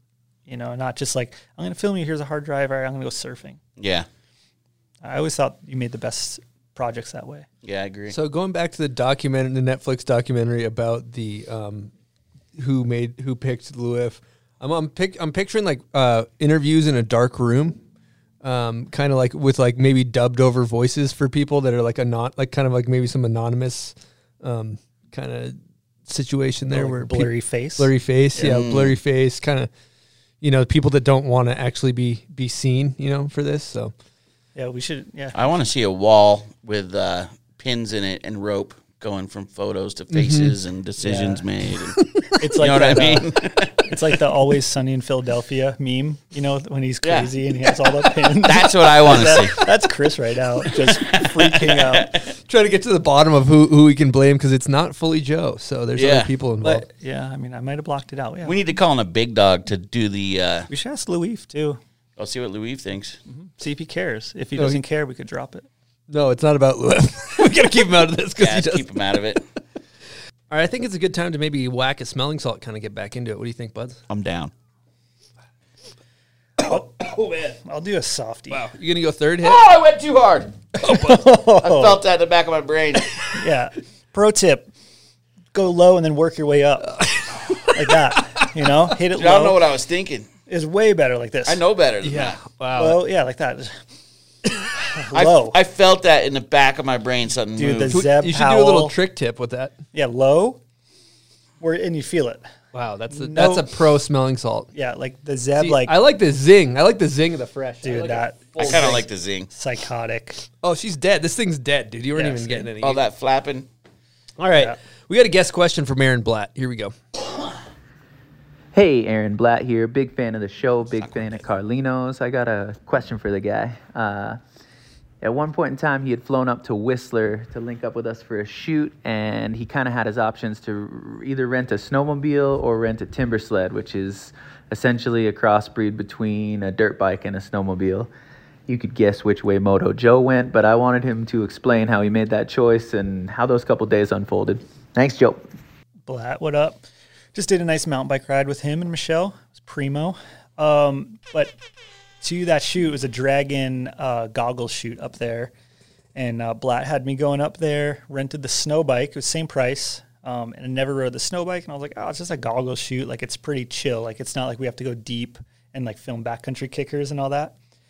So going up, it's super mellow. It actually just snowed. So the road in was mellow, ripping around. This is at Rutherford. It's a super wide open snowmobile spot, barely no trees or anything. And we're ripping around. This is first day on the shoot. I don't think maybe we shot one thing, and we had three days to go. And then I'm like all jacked up. The dude from Dragon who was there, he's also into moto, so we're all kind of like feeding off each other. Let's like rip this thing. And then I find this like little pillow line, and I was like, hit it first time. I was like, good. Like, I mean, it's low. Hit it first try, it was good. And then I, I'm like, uh, Blake, Blake Paul was there. I was like, Blake, get this shot. And then it had dug a trench, and I just went front ski up. Then it just slapped me down over the bars, and I hit my knee on the bars as I was going over, and just sliced it open. And I was like, "Oh no!" No. I was like, "There's blood. There's blood everywhere." Felt my like pants sticking to my knee, you know, and I oh. was like, "Oh no!" Like I'm just thinking of everything in my head. I got to shoot. Hopefully, my knee isn't that bad.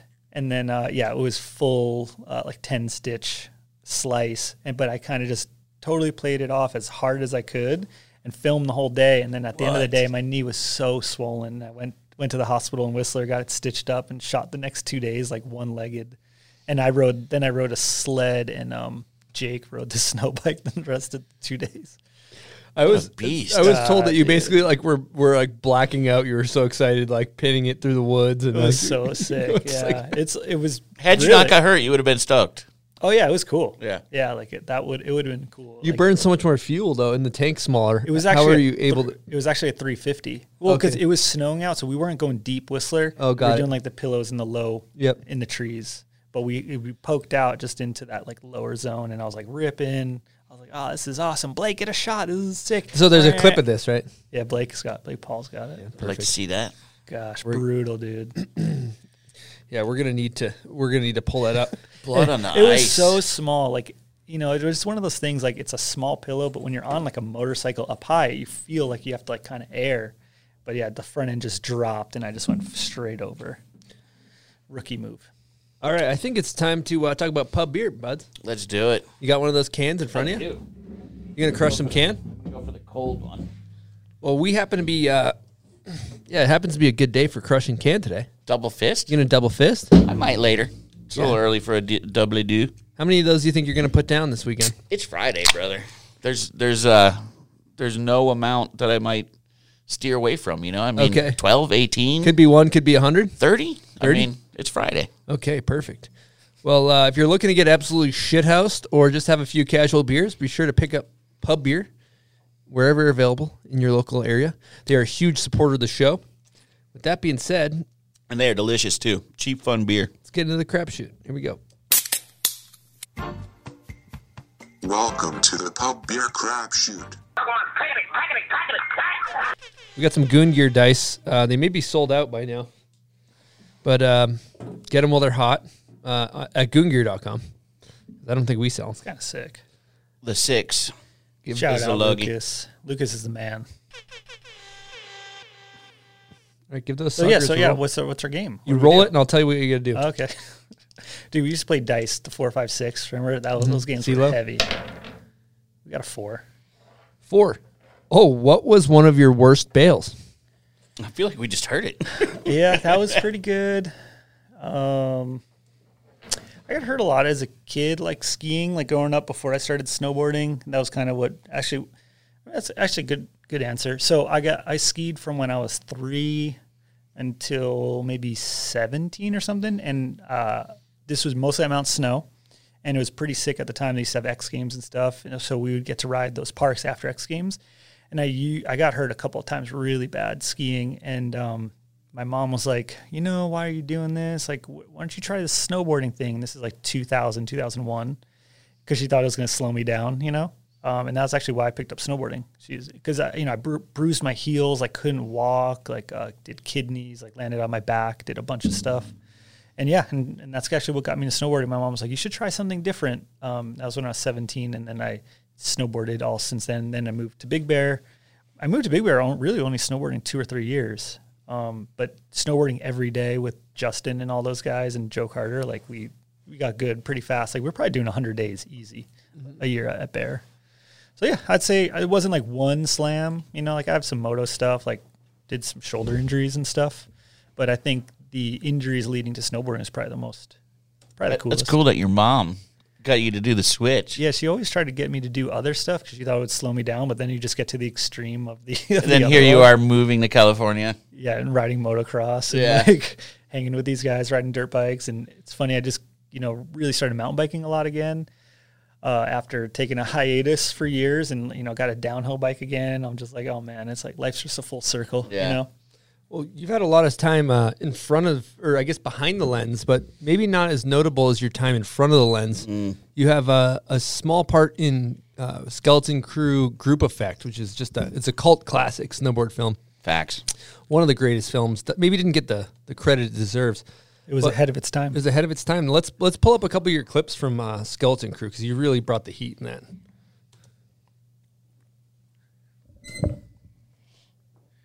So there we have the front board on the, uh, and then the the one foot.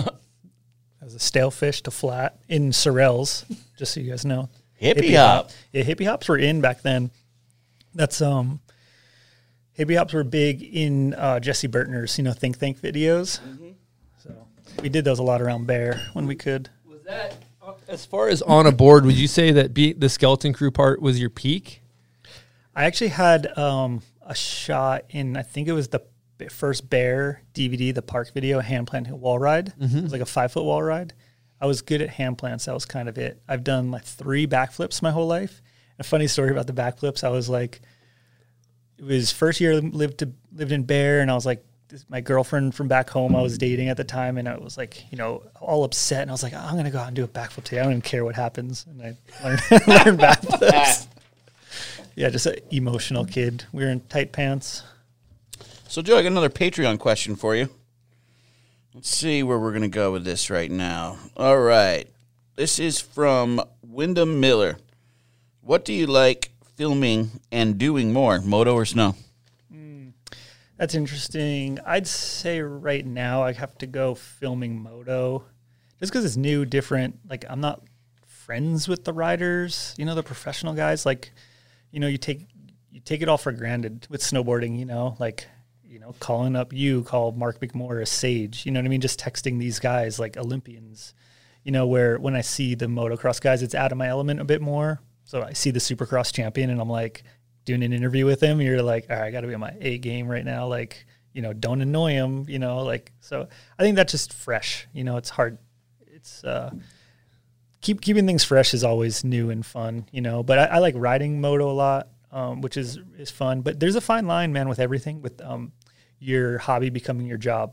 And that's one bummer about snowboarding. Um, and, and I'm over it now a bit, but there were some years where I get home from a trip and everyone's like, let's go to Bear, let's go snowboard. And you're just like, oh man, I was just 10 days straight in the streets. The last thing I want to do now is be on snow. So that became my job. Where now I, I this year actually I'm really almost more excited to snowboard than I've been in the last five years. Um, so maybe we'll, maybe we'll, maybe next year if you guys ask me this question will be opposite. You know. Love I, it. I have a question too, because uh, let's talk about your your motocross career here. So, uh, you know, race uh, B class, uh, thirty plus vet racer. Um, you know, how are we feeling coming into you know next summer? You know, what are we gonna do in the off season? You got a training regiment. You think we're gonna get on top of the podiums? Would you like to thank your mechanic? Anything like that? So going into Mammoth, so Mammoth uh, motocross is a race that's been around for I think it's going on 53 years this this year um, consecutively besides uh, the COVID year. Um, and yeah, I don't know. I'm gonna try and do B class again, which is pretty freaking fast, man. Like I got um, top 10 in C in uh, the C class, which is like beginner class. So I moved up to B, and they're just so fast. And you're doing seven laps at 10,000 feet. Um, so you're riding for maybe 18 minutes, you know, like uh, heart rate's probably 180, 190 for, you know, almost eight, 20 minutes. And it's just, it's brutal. But I think from last year, what I learned, I need to prepare a little more at altitude.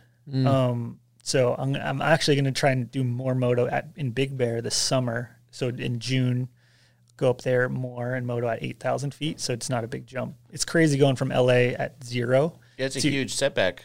for to doing a 20 minute race. Uh, and and there's a practice day, and then you do two races. So you're you're doing like five big motos at 10,000 feet. Is like my lungs were burning when we went when we went up there. Mhm. Chris was there, and and and Blum was racing Scott too. So it was super fun, man. Like like I, I've been going. This will be my fifth year racing Mammoth, I think, and it was really fun this past year with Blum there and Chris, and you know you get to meet more friends. Where a lot of times I was just going up solo. But uh, but that weekend that we race is awesome. It's only thirty plus, plus riders, thirty That's years cool. old. Uh, so it's like a different thing than the teenagers and Yeah. trying to murder each other going into the first turn. You know, Mm-hmm. we're all trying to go to work on the, Monday. The, the best was uh, he was behind me with a red camera for my first gate drop, and uh, literally like full blown red camera. And we're racing C class, like not me and Blum are on the same gate. Forty man lined up along a gate. It drops. We all fly fly out of the gate up this huge hill. And I fucking had a horrible start where I stalled my bike a little bit, and literally, like, he's got he's a red camera behind me in the start. I was the last guy out of the gate. yeah, it was classic. People are like, "Who is that guy?" they thought he was a brother. the guy with the red camera on him? they thought he was one of like the Supercross kids' dads or something. Yeah, I'll send you that clip. Yeah, Put that's it's extremely embarrassing actually. um, but yeah, bogged. I think I started in third for the record. Thing bogged like a son of a son of a It, gun. it's all fun, man. Like having these things to do outside of work and outside of what we have to do, just get your mind off off real life. You know, I think everybody should have hobbies outside of what you're working, man. It's it's the best. Even today, I went mountain biking this morning before the podcast, and there was all these things I'm thinking about that I have to do when I get home. And dude, for that hour and a half, I was just grinding up the hills and trying to go as fast down as I could. And then I get back to the car, I'm like, shit, I still got to do that stuff I forgot about. you know, but I don't know that mental health stuff. You need that whether it's you talk to a therapist or you use moto as a therapy or mountain biking, you know, and snowboarding too. I mean, that's what we did that every day. You know, it's like you don't think about anything when you're on the mountain, right? You're laughing, you're going up the chair. I have a question now for the young kid that's that's trying to come up and make a make a living in snowboarding or snowboard filmmaking specifically snowboard filming. The, the the guy that's into that that's like like a young Joe Carlino. You know, knowing what you know now, what advice do you have for these kids that want to make a career in it?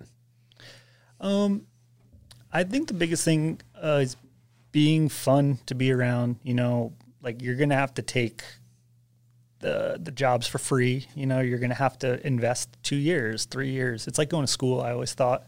I never went to college. You know, actually, I went to college for five days, and I was like falling asleep in class. And I asked my parents. I was like, I just can't do this. It feels like high school. Like I don't. I never learned by the book. I learned by being out there.